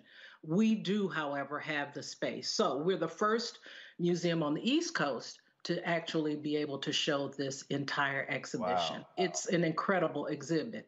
Uh, of course, and I'm seeing uh, some of the photos here. Dick Gregory, W.E.B. Yep. Du Bois, uh, John H. Johnson. Y'all, y'all can keep scrolling. I, I, I know who these people are. Y'all keep going. Uh, so I don't need I don't I don't I don't need to read the captions to know who's in the photos. Uh, let's go with let's go. Robert, uh, you got a question for Terri? Certainly, we uh, this is an outstanding exhibit. Uh, will there be more uh, things like this in the future? Will there, will this be an ongoing uh, series, uh, so to say, or will this uh, exhibit be expanding out in the future? You know, it's it is a single exhibit. It was developed by the Smithsonian. Um, uh, Sites Museum um, Traveling Exhibit Service. And so they have created this exhibit, and Ford Motor Company Fund is the um, funder for this particular exhibit. It's interesting, though, that you asked that question because there are so many men that we could all name who are not in this particular exhibit. Um, so we could have a Men of Change too, and I might encourage um, them to consider that. But no, we don't have a second of this particular um, exhibition. All right. Uh, Monique? Yes, I'm wondering if the the students in the Baltimore area are be are being given an opportunity to be able to visit the exhibit um, in a sponsored way. Yes, they can come in um, uh, through schools to see these exhibits. We're also encouraging um, men's groups. Um, like I happen to know that Roland is a member of Alpha Phi Alpha fraternity. Only the g- greatest, the oh. coldest, and boldest oh, frat no. of them all. Oh, no. Of course. Uh, don't, don't, Fans Museum. Well, first of all, uh, Fans Museum. First of all, uh, Scott, Scott, let's be real clear. Uh, you can talk about it's a Kappa Man's Museum. Uh, Reginald Reginald Lewis, brother, sti- one of the greatest that's ever done it. It's still it's still a second-rate fraternity. Terri, keep going with your point. Go ahead. so I would like to get the men of Alpha Phi Alpha, the men of Kappa Alpha Psi, the men of Sigma yes, um, Phi Beta Sigma, the men of Iota Phi Theta, all of them, Omega the Psi, to bring young men to the museum to see this exhibit. Amen. Um, I know all of Amen. those fraternities work with young men. We would love to have those those fraternities come in and and spend time in the exhibit with young men to teach them about these many of these men who they don't know who they are even some of the contemporaries they may not know who they are. So um, yes we are making this available. School groups are welcome all the time. And i'll have to tell you we're just starting to now see school groups come back into the museum because of the covid situation. All right scott uh, you get your little question. Just since since, since you, finally, since you, since you finally back, uh, you must got that cricket Wi-Fi over there at the office. Uh, so yeah, I'm glad you finally got it sorted out. Your rental equipment failed, but I'm back now. Mm, uh, but yeah, listen, right. congratulate you on uh, just a tremendous exhibit. It is so necessary. Unfortunately, it, it, it, if you could even expand it and take it around the country, let around the world, from whether it's TV, movies, you name it. There are so many positive images of black men out here who take care of their children, who are educated, uh, and who doing great things in their community as leaders and as leaders of their family. And uh, I just can't congratulate you and the Smithsonian enough for doing this, and it ought to be a lifetime exhibit, not just one that's temporary and and uh, for this year. It ought to be a lifetime exhibit. Thank you. Thank you. Um, the um, so again, first, when, when is the museum open for folks who don't know? The museum is open Thursdays through Mondays. Um, we are open from 10 to 5 on Monday, Thursday, Friday, and Saturday. And on Sunday, we're open from noon to 5. Um, the cost of admission is $12. Um, and then we have discounts depending on seniors, students, um, members. And that fee, you get to see um, this particular exhibit as well as our permanent exhibition, which is a history exhibit about African Americans um, in the state of Maryland. And what they have done to help Maryland get to the point where we are now. Um, so we are open five days a week. We would love to have you come down to the museum um, and spend some time with that exhibit. Well, we know alphas are going to show up and show out uh, since, Yeah, our, since, since our international headquarters is right there in Baltimore. Uh, so What's the name on the museum? I'm sorry. What's Huh? the name on the museum? yeah, but I'm you, sorry. but, but, but you need patrons. What's the name on the museum? Uh, it is the African American uh, Museum Beatrice of. it's- No, no, it's called. You know, it's the Museum of Maryland African American History and Culture. Yeah. What's the name on the? Well, his name is Reginald, right? Yeah. Yeah. Okay, look, y'all Yeah, got y'all get one.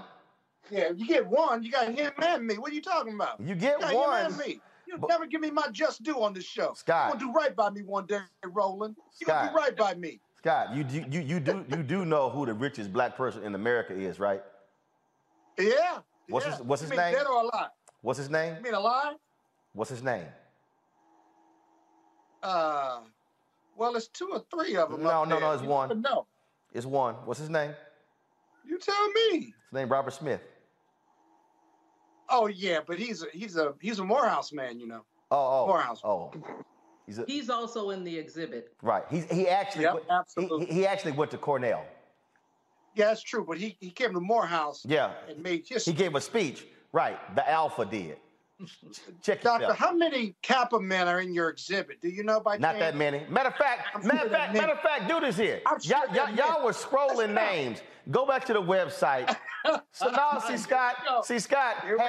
Scott, hashtag team whip that ass just showed up. So go ahead and pull that back up. So slow, slow it down. Let's see right here. We got Bob Moses, Muhammad Ali. Keep going. Yeah. You see LeBron here. Keep going. Keep going. Y'all Going. see right there. Robert out. Smith up right there, right there. Now Charles Hamilton Houston, ain't he one of y'all or he's an Omega? He's a new. Okay, he's a new. new. We got you. Bayard Rustin, Andrew Young, Alpha. Uh, No, we got he's a Ja- noob, too. Uh, uh, uh, not, uh, don't try it. James Baldwin, keep going. Keep going. Oh, Duke Ellington, Alpha. Oh, he Uh, uh, uh, keep going, keep going. Too busy Uh, you got, of course, uh, Charles Bolden. I know he's an Omega. Alvin Ailey. No, he he's a- isn't. Alvin Ailey, he's a Texan. Uh, Carter G. Woodson, he's an Omega. Alvin Ailey, Dick Gregory, Alpha. Keep going. W.B. Du Bois, Alpha. Yeah. John H. Johnson, Alpha. Uh-huh. Lord, it was only, it was only one Kappa we scrolled. I don't. I don't name- I, It's I a long named, list. I named so many albums we could. We could. half the list. I named so many albums we could have opened a chapter. But Terri, I appreciate it. Uh, thank you so very much. Uh, LewisMuseum.org. You, Y'all man. go check it out. I appreciate it. Scott, you ain't gonna never win this, son. you go. You know, you know, you know what? You should have more Kappas on your show. You discriminate against us. Every time you turn around, you got another alpha on the No, show. no. Whether See, they doing see something again. or not. See, that ain't see right. again. Y'all got to do something. we don't have folk on the Okay. show who don't right. do nothing. Your lawyer, I answer the phone at 10 or 11 o'clock at night and I'm doing something. Yeah, right. Yeah. Yeah, right. Yeah, I, I didn't even get a thank you. That's cool, though. No problem. No problem. Really? You need Jesus. Yeah, let me go to a break because he had lost his mind. Uh, folks, uh, don't forget, want y'all to sit here and download our Black Star Network app.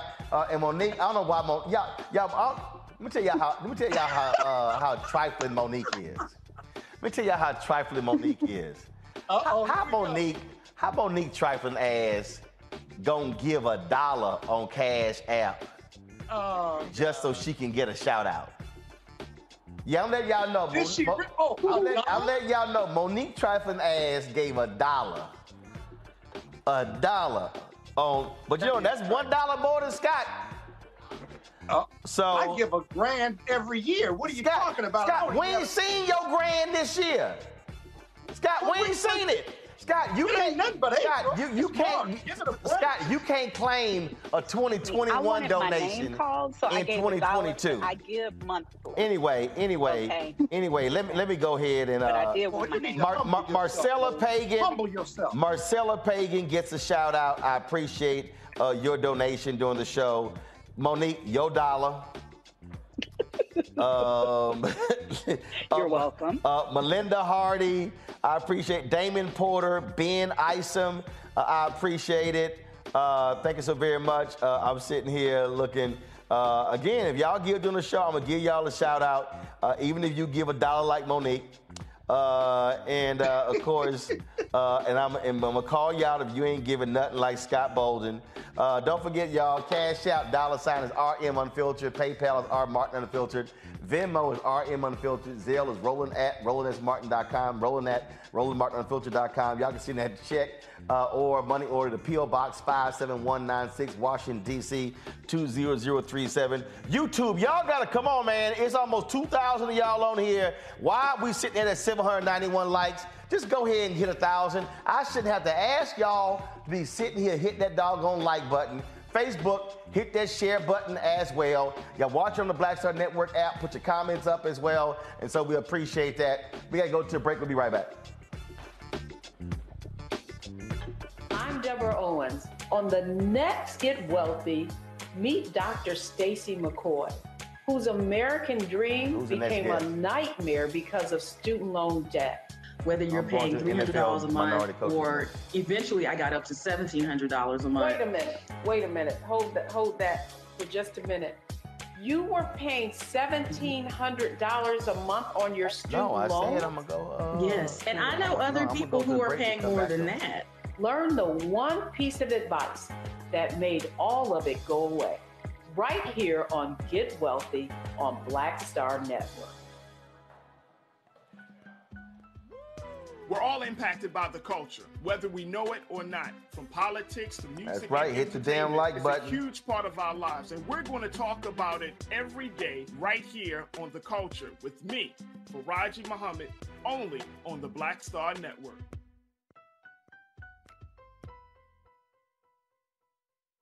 I'm Bill Duke. This is Diala Riddle, and you're watching Roland Martin, Unfiltered. Stay woke.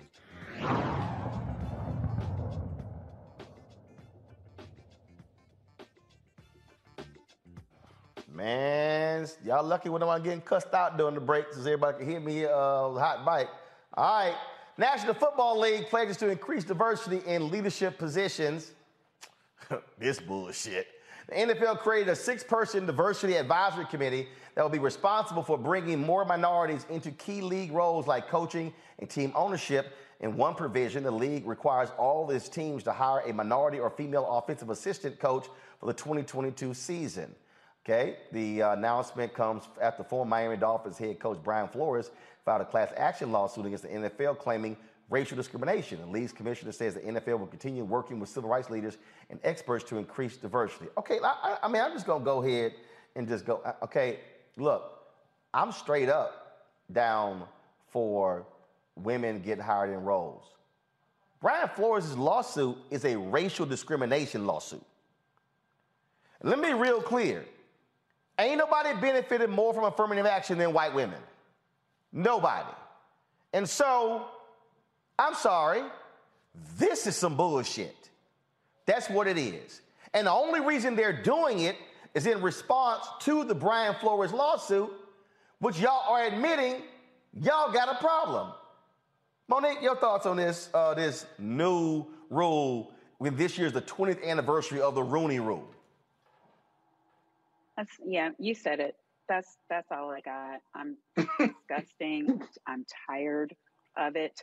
Um, it's I, it, I don't I don't even know at this point what to say about the way that people continue to poach our blood, sweat, and tears for their own efforts. And every time something happens that we fight for, it's not just that other people get the benefit, which I think is good. Everyone should get the benefit. The issue is that they, they jump line and they're the only ones or the first ones to get the benefit, and it's unacceptable.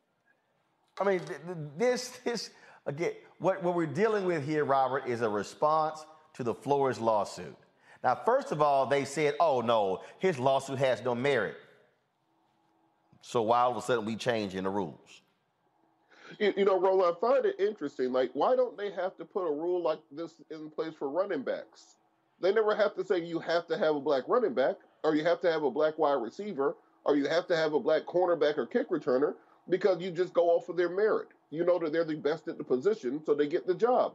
So by them putting this rule in place, they are literally admitting to the fact that their uh, institution is so racist to the core that you have to. You, you they tried the carrot approach, saying, well, if you uh, if you hire black coaches, we'll give you uh, extra draft picks or something like that. They tried the stick approach. Well, if you don't hire black people, we'll fine you, we'll take away draft picks, we'll drop your draft position. Now they're saying just have a black person around every once in a while, and they are still claiming this is reverse racism on, on conservative news outlets. So by putting this provision in there saying a woman or a minority, guess what's going to happen? Bill Belichick can make his daughter-in-law offensive running backs coach or something, and you'll satisfy this new rule. So you're still going to keep the same system of nepotism in there. You're not going to do anything to actually have a merit-based system where African Americans who make up 80% of the league almost are uh, getting promoted at a proportional rate. And you can keep the good old boy system uh, going the same way they always had. This just shows how entrenched this racism is in the National Football League. And I keep seeing these other leagues pop up. The USFL is back. The XFL is back.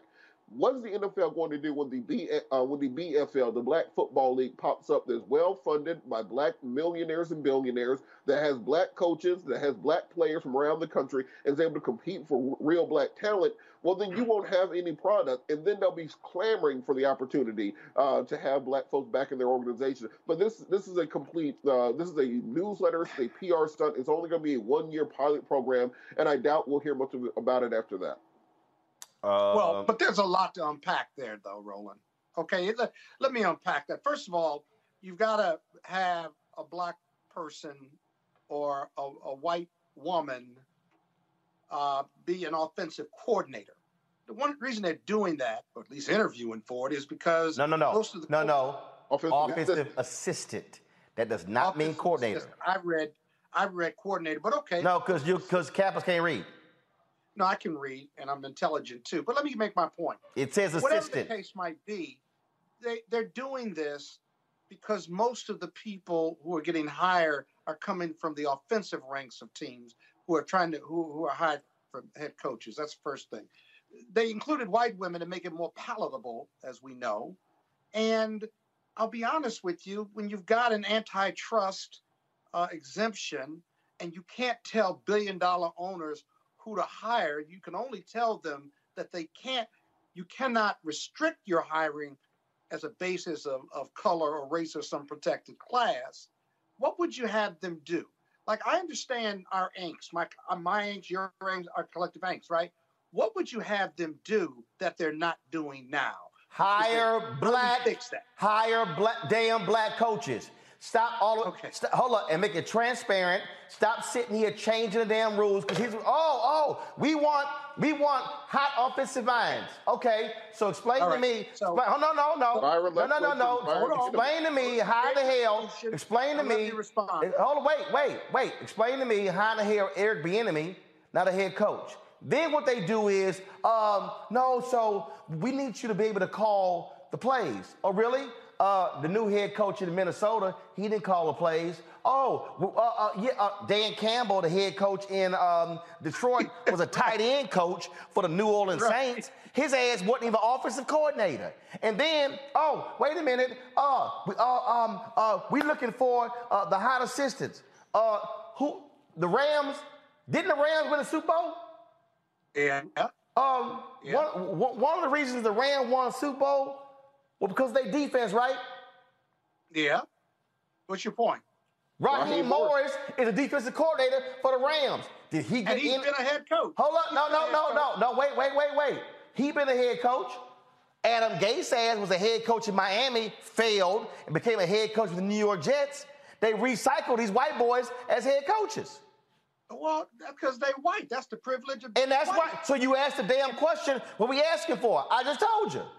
Because you can't tell you can't tell an employer that hired this black person. You damn right we can. Tell them that, and if they don't, you're going to penalize them. You damn right. Tough issue. You damn I'm right. not letting them off the hook. No. What I'm saying is, there's got to be a plausible way to do this that makes sense. Yeah, hire them. If they don't want to hire black people, what are you going to do? Throw them out the league? That that'd be a good way to do it. Or they can't own a team.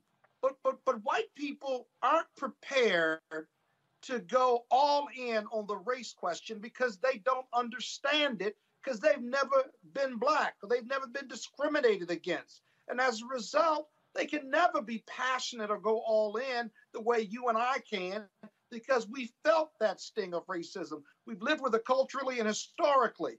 And so, unless you're going to throw them out of the league or pay them less money or share more t- less TV money with them about the race question, then it's going to always be on the terms of the white owner and the white coaches and the white GMs. You got to take that power away from them and force it, or you've got to try to allow them to figure that out.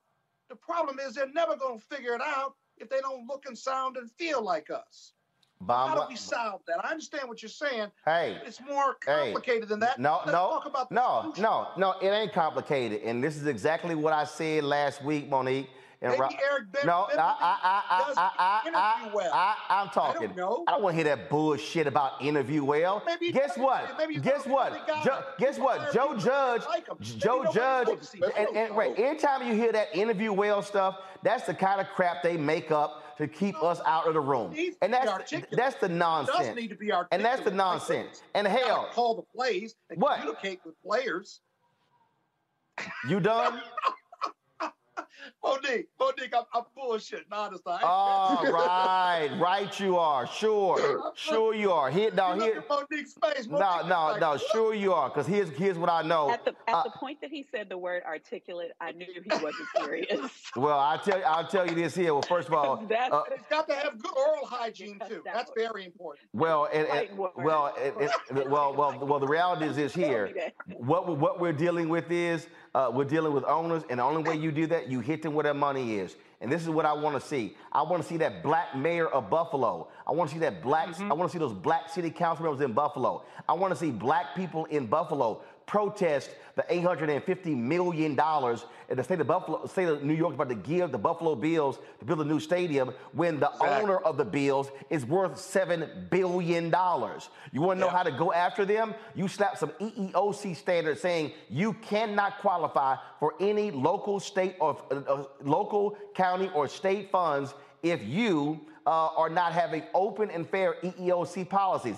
That's how you hit them, and then all of a sudden, let's see what happens. And then you Or, hit. the- or, or you pay them more or less based on their diversity number. No, you don't. Make it No, no, hell no. First of all, I don't believe in taxpayer-funded uh, stadiums for a bunch of rich-ass billionaire owners any damn way. Build your own damn stadium. there. Fi- finance I'm it your own. NFL. NFL, if you want to get diversity on your teams, then you either pay them more money or or Scott, money Scott, Scott, on their diversity Scott. That's a, Scott. that? That's an utterly illogical, uh, lo- logical statement. Do you know why? Why? Who owns We the NFL? all the time. No. Managers who, paid owns the NFL? based on their diverse team. Who owns the NFL? um the the owners? Right. Billionaire owners. Roger Goodell is a well-compensated employee. Yes. So what's your point? He ain't got, What's he ain't got no power. They own that joint. You hit their Yeah. pocketbook. That's what you do. I say what you do is uh, various protest groups should be saying to all of the sponsors of the NFL, oh, if you have EEOC requirements in your company, you should not be doing business with any company that does not also match your EEOC requirements. Okay, you want to hit them? Oh yeah, that's how you hit them. Okay, You got go, one more? You, you go after One the more. money. Got one more? There are lots of ways to go after the money. I just told you. There is. I just told you. But are they willing to do that? See, No, no, no, no, no, no. It's not. When you say they, The, Ex- the ex- owner. ex- no, no, no, no, no, no, no, no. It's not, Scott. It's not Over the owners. Scott, it's not the owners. External pressure has to be applied, and when you impact their pocketbook, then they pay attention. That's what happens. All right, y'all, real quick before I go to a break. Senator Susan Collins is the first Republican to publicly announce she will be voting to confirm Judge Ketanji Brown Jackson to the Supreme Court. Kill music, please. Collins said in a statement, kill the music, please. After reviewing Judge Ketanji Brown Jackson's extensive record, watching much of her hearing testimony, and meeting with her twice in person, I have concluded that she possesses the experience, qualifications, and integrity to serve as an Associate Justice on the Supreme Court. I will therefore vote to confirm her to this position. The Senate Judiciary Committee is scheduled to vote Monday to refer Jackson's nomination to the full Senate. A final confirmation vote is expected later next week. Jackson will take the place of retiring Justice Stephen Breyer on the Supreme Court, term beginning in October, and of course would be the first African American female on the U.S. Supreme Court. When we come back, our Tech Talk segment next on Roland Martin Unfiltered on the Black Star Network. Now, did you ever want to do a soap opera? I did it before, Another World. I did it years ago Uh huh. with uh, Joe Morton, Morgan Freeman, called Another World. It's the funk now, but that's how I started in TV. You- My first job. You. My very first TV job. Joe Morton and Morgan Freeman were on a soap opera? Together. Yes, I know. Oh, I loved it. I played a prostitute. I was real raw. Uh, My name was Lily Mason. I was I was a hoe on Tuesday and I owned the town two weeks later. that's, that's how they do you. Right, that's how you soap know, operas. you evolve. Yeah. Right. So now I'm on this, but I, I'm rich right from Jump Street. so I'm loving it.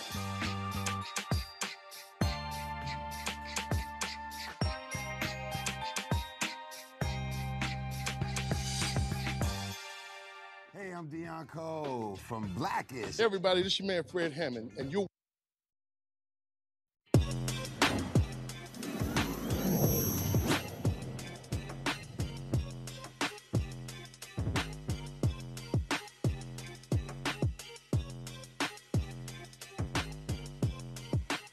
All right, folks, every Tuesday we have our Tech Talk segment, the color of the world through the lens of the black experience. That's what this black entrepreneur and his wife want you to do when you download their app. Color Noir is a visual ode to black culture through the form of an adult coloring book.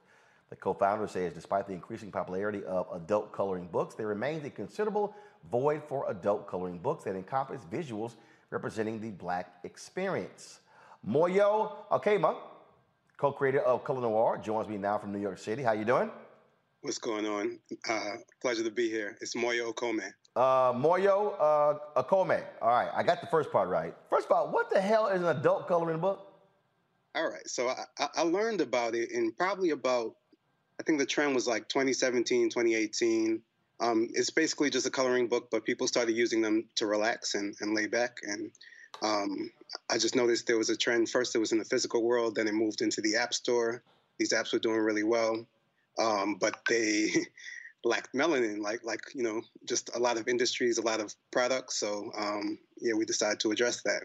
So, so but, but, but when did you first? I mean, first were you in? Did you have you have kids? Were you in the coloring books? And then all of a sudden it became adult. Like I, literally, I had, I've never heard of adult coloring books.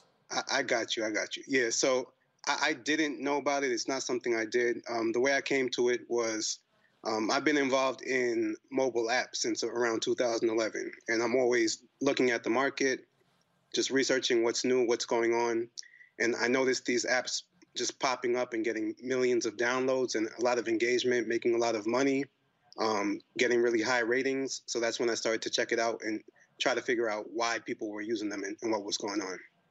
Wow. Uh, so so how popular are, are these adult coloring books? Um, not as popular as, as they once were, but you know, I'd say the, the most popular ones um, are definitely used by millions of people um, each month and um, making millions of dollars. Wow. Now, now, when, when you say they were not as popular as they once were, so what period when, when adult comic books were the bomb? What what? So, so I, I think they pro- I think they, they probably peaked out. Um, man, it, it was definitely a few years ago. It was definitely a few, years ago. So, so, so are they physical? So are they are they physical or are people using the, the, the pencils and you know things along those lines on their iPads and their phones? Yeah, there are both. Oh, okay. So I, I believe they started as a, a physical product, just like a children's coloring book that you would know. Um, and then um, somebody had the bright idea to bring it over to the app world, and uh, they kind of blew up over there. So they're still there. People still use them every day. Like the one that we have, there are still, thousands of people that use it every day. Um, but you know, th- there's always a natural cycle with every kind of product where they, they just go up in popularity and maybe taper off over time. All right, then. Let's see. Uh, questions for our panel. I would say probably out of the three of them, Scott probably has coloring books. So, um, Ro- Robert, I go to you first. All right, this is a, a, a novel idea, and it, it gets me thinking. Are you thinking about expanding this out? Because it seems to be a lot of imagery of, you know, kind of strong and independent, fierce black women. Are there other types of uh, coloring books that you create? And you know, uh, uh, have you ever thought about expanding this out into the physical space? Um, yeah, we, we actually did expand it into the physical space. We had a Kickstarter um, around last um, October, November, and so there's a physical version now. Um, you know, people. Uh, we started out aiming at adults, but people use it. I hear grandparents using it with their grandkids. Um, their adults using it, their children using it. So, um, yeah, we, we definitely did that, and you you know, it, it's just been it's a side project and a passion project for me. So um, it, it's not something I'm looking to, I guess, get investment for and scale. But as long as there are lots of people enjoying it, I want to keep on growing it um, and, and you know making it successful. And follow up question: Have you ever thought about partnering with? I know this is gonna sound funny. Have you ever thought about partnering with uh, uh, marijuana distributors or edible distributors to make this kind of like a package deal? Because I could see somebody wanting to color after you know, kind of partnering with other industries. Have you thought about making a package? I, I, I can't say I had that idea. You got my wheels turning right now. Maybe I need to have a conversation with you. So we got what we got. We got sip and paint parties, and what you want to have puff and color parties. Oh boy. Yeah, look, I, Let him I'm, come I'm not saying I all the time. partake, but I'm just saying it, him it would be fun to color. time. No, I, I I think Robert wants to have target practice in coloring sessions. You're Uh, lying. uh, uh, Monique, go ahead. No, I just I I think it's wonderful. My daughter is is an artist, and one of the things that she constantly complains about is all of the different um, sets of of pencils and even the um, oils that she has to order in order to be able to reflect the beautiful hues um, for Black folks' skin. And she has much better time of it doing it um, in the apps because there's so many beautiful colors at your disposal. So I can't Mm. wait to tell her about this. Oh yeah, I appreciate that. Thank you. All right, I guess we'll go to Scott. All right, so let me ask this question. So do, do the do the coloring books have storylines? And if they do, how adult and mature do the storylines get vis-a-vis love and romance and having families and marriage and culture and uh, Is it a Black Lives comic or a Matter, coloring things of that that are fairly sophisticated? Uh, yeah. So ours, I'm not sure if there are others on the market that do have storylines. Ours doesn't. It's strictly, um, we just update the content every couple of weeks, add new images, and then people color them. They post them online, and, and that, that's about it. Um, I'm, I'm not sure. If well, storyline. We don't have that. No, they you obviously being able to color different shades of black women and black men and and their wardrobe. How much time do you put into the design part and and and really what your messaging is since there are no storylines? Yeah, yeah. So um, at, at this point, so um, I don't do the I don't work on the design myself. There are artists on my team who help with that. Um, so the art comes in, in a couple of ways. So one is that um, there's an there's an artist in, in Ghana who did this cover image that you see here, and we Mhm. licensed that from him. And then artists on my team turned that into line art, and we, we upload it. Um, then there are other they're, they're black artists. We see their work maybe on Instagram, maybe on um, whatever platform, and we ask for their permission if, if they'd like to appear in the app to you know perhaps pick up some more interest in their art.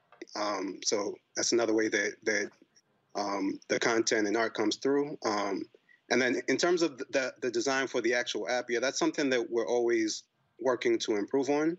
Um, I have a developer on my team who, you know, we, we, definitely put time into it and just iterate on it every month to try to make it a little better. Just look at what people are saying in the comments, where the frustrations are, what people like, and just improve it that way. Yeah. Well, congratulations. Uh, if you're looking for partners in the future, let me know. Thank you. I appreciate that. Yeah, because he does lots of coloring. Uh, and I'm, I'm, sure he may. I'm sure he may want uh, y'all to do a, a Kappa coloring book. Uh, I, think, uh, I, think, he's gonna make some money at it if he wants to. Nah, that'll be a money losing. That'll be a money losing book right there. All right, uh, Moyo, tell folks where they can uh, uh, get more information on um, uh, your app, Color Noir, the website, all kind of information. Yeah, yeah. Um, I guess the best place to go is appmagic.co slash color noir. And you can get the the app um, that's on iOS or Google Play, the physical version I showed you, or we have a free printable printable version as well. Um, so all of them are available at that link. And then we're on all the social platforms that you would expect. So, um, yeah. All right. We appreciate it. Thanks a lot. Yeah, thank you. All right, good luck with it. All right, y'all. Uh, real quick, I, I, just story just came across. I, am I'm just gonna start cussing. So uh, now the Academy released a statement stating that Will Smith was asked to leave the Oscars on Sunday, and he refused. So go ahead and scroll up. So uh, now, of course, they're looking, investigating him, looking at various things, and, and so the board of governors, governors today initiated disciplinary proceedings against Mr. Smith for violations of the Academy standards of conduct, including inappropriate physical contact, abusive, blah blah blah blah. Uh, he's going to get 15 days notice of a vote, as well as opportunity to be heard in a written response. Uh, it says, "quote Mr. Smith was asked to lead the ceremony and refused." We also recognize we could have handled this situation differently. They've reached out to Will Smith for comment, have not heard back. Okay, so let me just go ahead and say this. Um, Monique, this is some bullshit. What, what's today? What's today? What is today? Wednesday. Wednesday. Today, Wednesday. When was the Oscars? Sunday. Sunday. So you try and tell me Sunday night, Monday, Tuesday. Nobody said we asked him to leave and he refused. They actually think uh, we about to buy. It took y'all 48 damn hours to come up with this.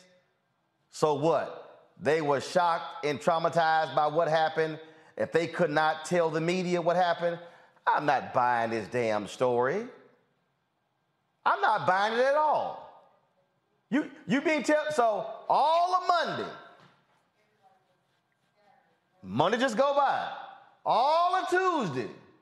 And all of a sudden on Wednesday, oh yeah, we asked him to leave on Sunday, but he refused.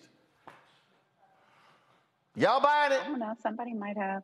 I, I, I don't. Well, I mean, they didn't have. It was poor crisis management. It was poor um, rapid response. They they had not had any plan or contingency for this. So I can't say what did or did not occur. And to me, it's just it's ancillary. It really is. It's not the point. This ain't nothing but Scott. Scott. This ain't nothing but called cover your ass. CYA. Well, yeah, you're right about that. What I my commentary on this on social media has been it was just a a, a, a huge screw up by both sides. Uh, this is a little late too, by the way. This kind of storyline they're putting out, because whether you're prepared for an assault or not, Will Smith committed a crime on national TV. He assaulted and committed a battery, and it doesn't matter whether you got a contingency plan or not he not only should have been asked to leave, he should have been escorted. The police should have left. There's no other forum in, in the world or in America where that would have occurred in any forum and he would not have to leave the building and be forced to leave the building with security or the police. There's just hands down. figure out what to do with the award later. So somebody can accept it. Maybe you take the award. You have to be prepared for that. And that just did not occur. Now, when that didn't occur, You mean ex- you mean except take for the all four award, sporting then you're endorsing that violence, whether you like it or not. You just are. And so this was a failure across the board. It's unfortunate that it happened. Don't get me wrong. I certainly don't endorse it. But then the academy has to take some responsibility. And now, what are they going to do? Take the award or barring from suspending from the academy? Hell no. Everything They- else let- let- underwhelming. let's- let's be- you, I don't you, really care you mean except for sporting events, right, Scott? Because oh, every Oh, no, time you there's get- a fight you get in a escorted out of sporting, sporting event, events, they don't. The person doesn't get Yes, you do. No, you don't. You don't. You get mean if it's the player, No, you don't. the professional player? Yes. Obviously. Oh, you get thrown out of the game. You, if I don't care what game it is, you get thrown out of the game. Sometimes you get ejected. Sometimes you got to go Sometimes? into whether it's the dugout or whether Name it's me a the room, but you professional don't. sport but law that enforcement you don't does get not thrown come out right of a arrest game you. if you if you assault someone. If you walk on the court or the field and physically punch somebody because you don't like what they said and you don't Scott, get hockey. suspended or ejected. Uh, I Ro- think Robert. you're in the twilight zone right now. Yeah, for, yeah, Well, he is. not. Yeah, he is. Robert, go ahead. I am. Yes, Name you are. another forum where you Scott, assault Scott, somebody Scott, you get Scott, to stay and Scott. pick up an award. Scott. Name. Scott. It's called hockey. If you're- It's called hockey. hockey. Robert, go You ahead. get, you get fighting. I, I, look, Roland. I, I think my biggest issue with this is the normalization of uh, of violence when it comes to black men. Because if that was Amy Schumer telling that joke and Will Smith got there and slapped him upside the head, they would have took him out there in shackles, and we all know that. And and this is the, the issue that I have with. The same And thing. so Scott, Scott, Scott, he's talking. Go. I'm agreeing with you. Well, you well, and- agree and- silently. Just nod your head. And, so, to this point, I, I do think the Academy, what they really were doing was they took Monday to look at what public opinion was. They wanted to see what the media coverage was about around it. And then when it started turning against Will Smith, that's when they decided to come out and say, look, we tried to get him to leave and he wouldn't. I, I think that they were definitely, they never had a contingency plan because this really hasn't happened since John Wayne tried to slap a Native American woman at the Academy Awards back in the day. So, uh, all across the board, this was a hot ghetto mess. The only person that we saw really comport themselves as an adult was Chris Rock because Chris Rock could have very easily escalated this to a whole nother level and turned this thing into WrestleMania. So, I, I think across the board, the Academy's going to have to put some contingencies in place going forward. I do think Will Smith will probably be banned uh, for life from the Academy No, no, Awards, which I think is Smith which I think is just part of it. Like an adult. Okay, hold, oh, No. no, no, hold up. I'm what? Are you letting her talk over Well, no, well, first of all, Jada first of all, he Smith finished. Reported herself as an adult with dignity and with grace. It is certainly not true that Chris Rock was the only one who comported himself as an adult. And part of being an adult is to not render verbal abuse for jokes from white folks. So I'm not condoning, and I don't even want to talk about assault. I'm sick of it. 15 seconds, it's done.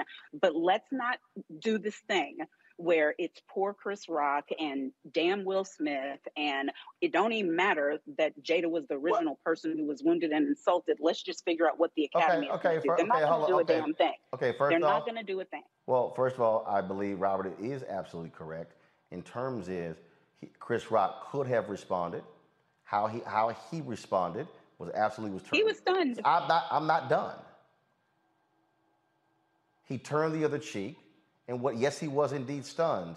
And what he did was gathered himself, went back to presenting the award for best documentary, and then gave Questlove and his team their moment, presented them the Oscars, uh, and yes, was indeed shocked and stunned by it. And so it could have escalated. He chose to de-escalate. But the issue, that, the issue that still stands is this here. We don't know what the Academy is going to do, but let me just say this here. Will Smith ain't losing his Oscar. Because if you want to take Will Smith Oscar, how in the hell did you give Roman Polanski an Oscar in absentia after he acknowledged raping a woman and fleeing the country? A child. Uh, and fleeing and fleeing the country. A child. Uh, fleeing, yes, yes, fleeing, fleeing the country. Uh, are you going to take any of Harvey Weinstein's Oscars? I mean, if we want to go down that path, the Academy, we can go down that path. Because you know what? If you want to go Mel there, Gibson. let's all let's snatch whatever the hell John Wayne got for being a violent, racist son of a bitch. No, I don't think they want to go there. No, I don't think you want to go there.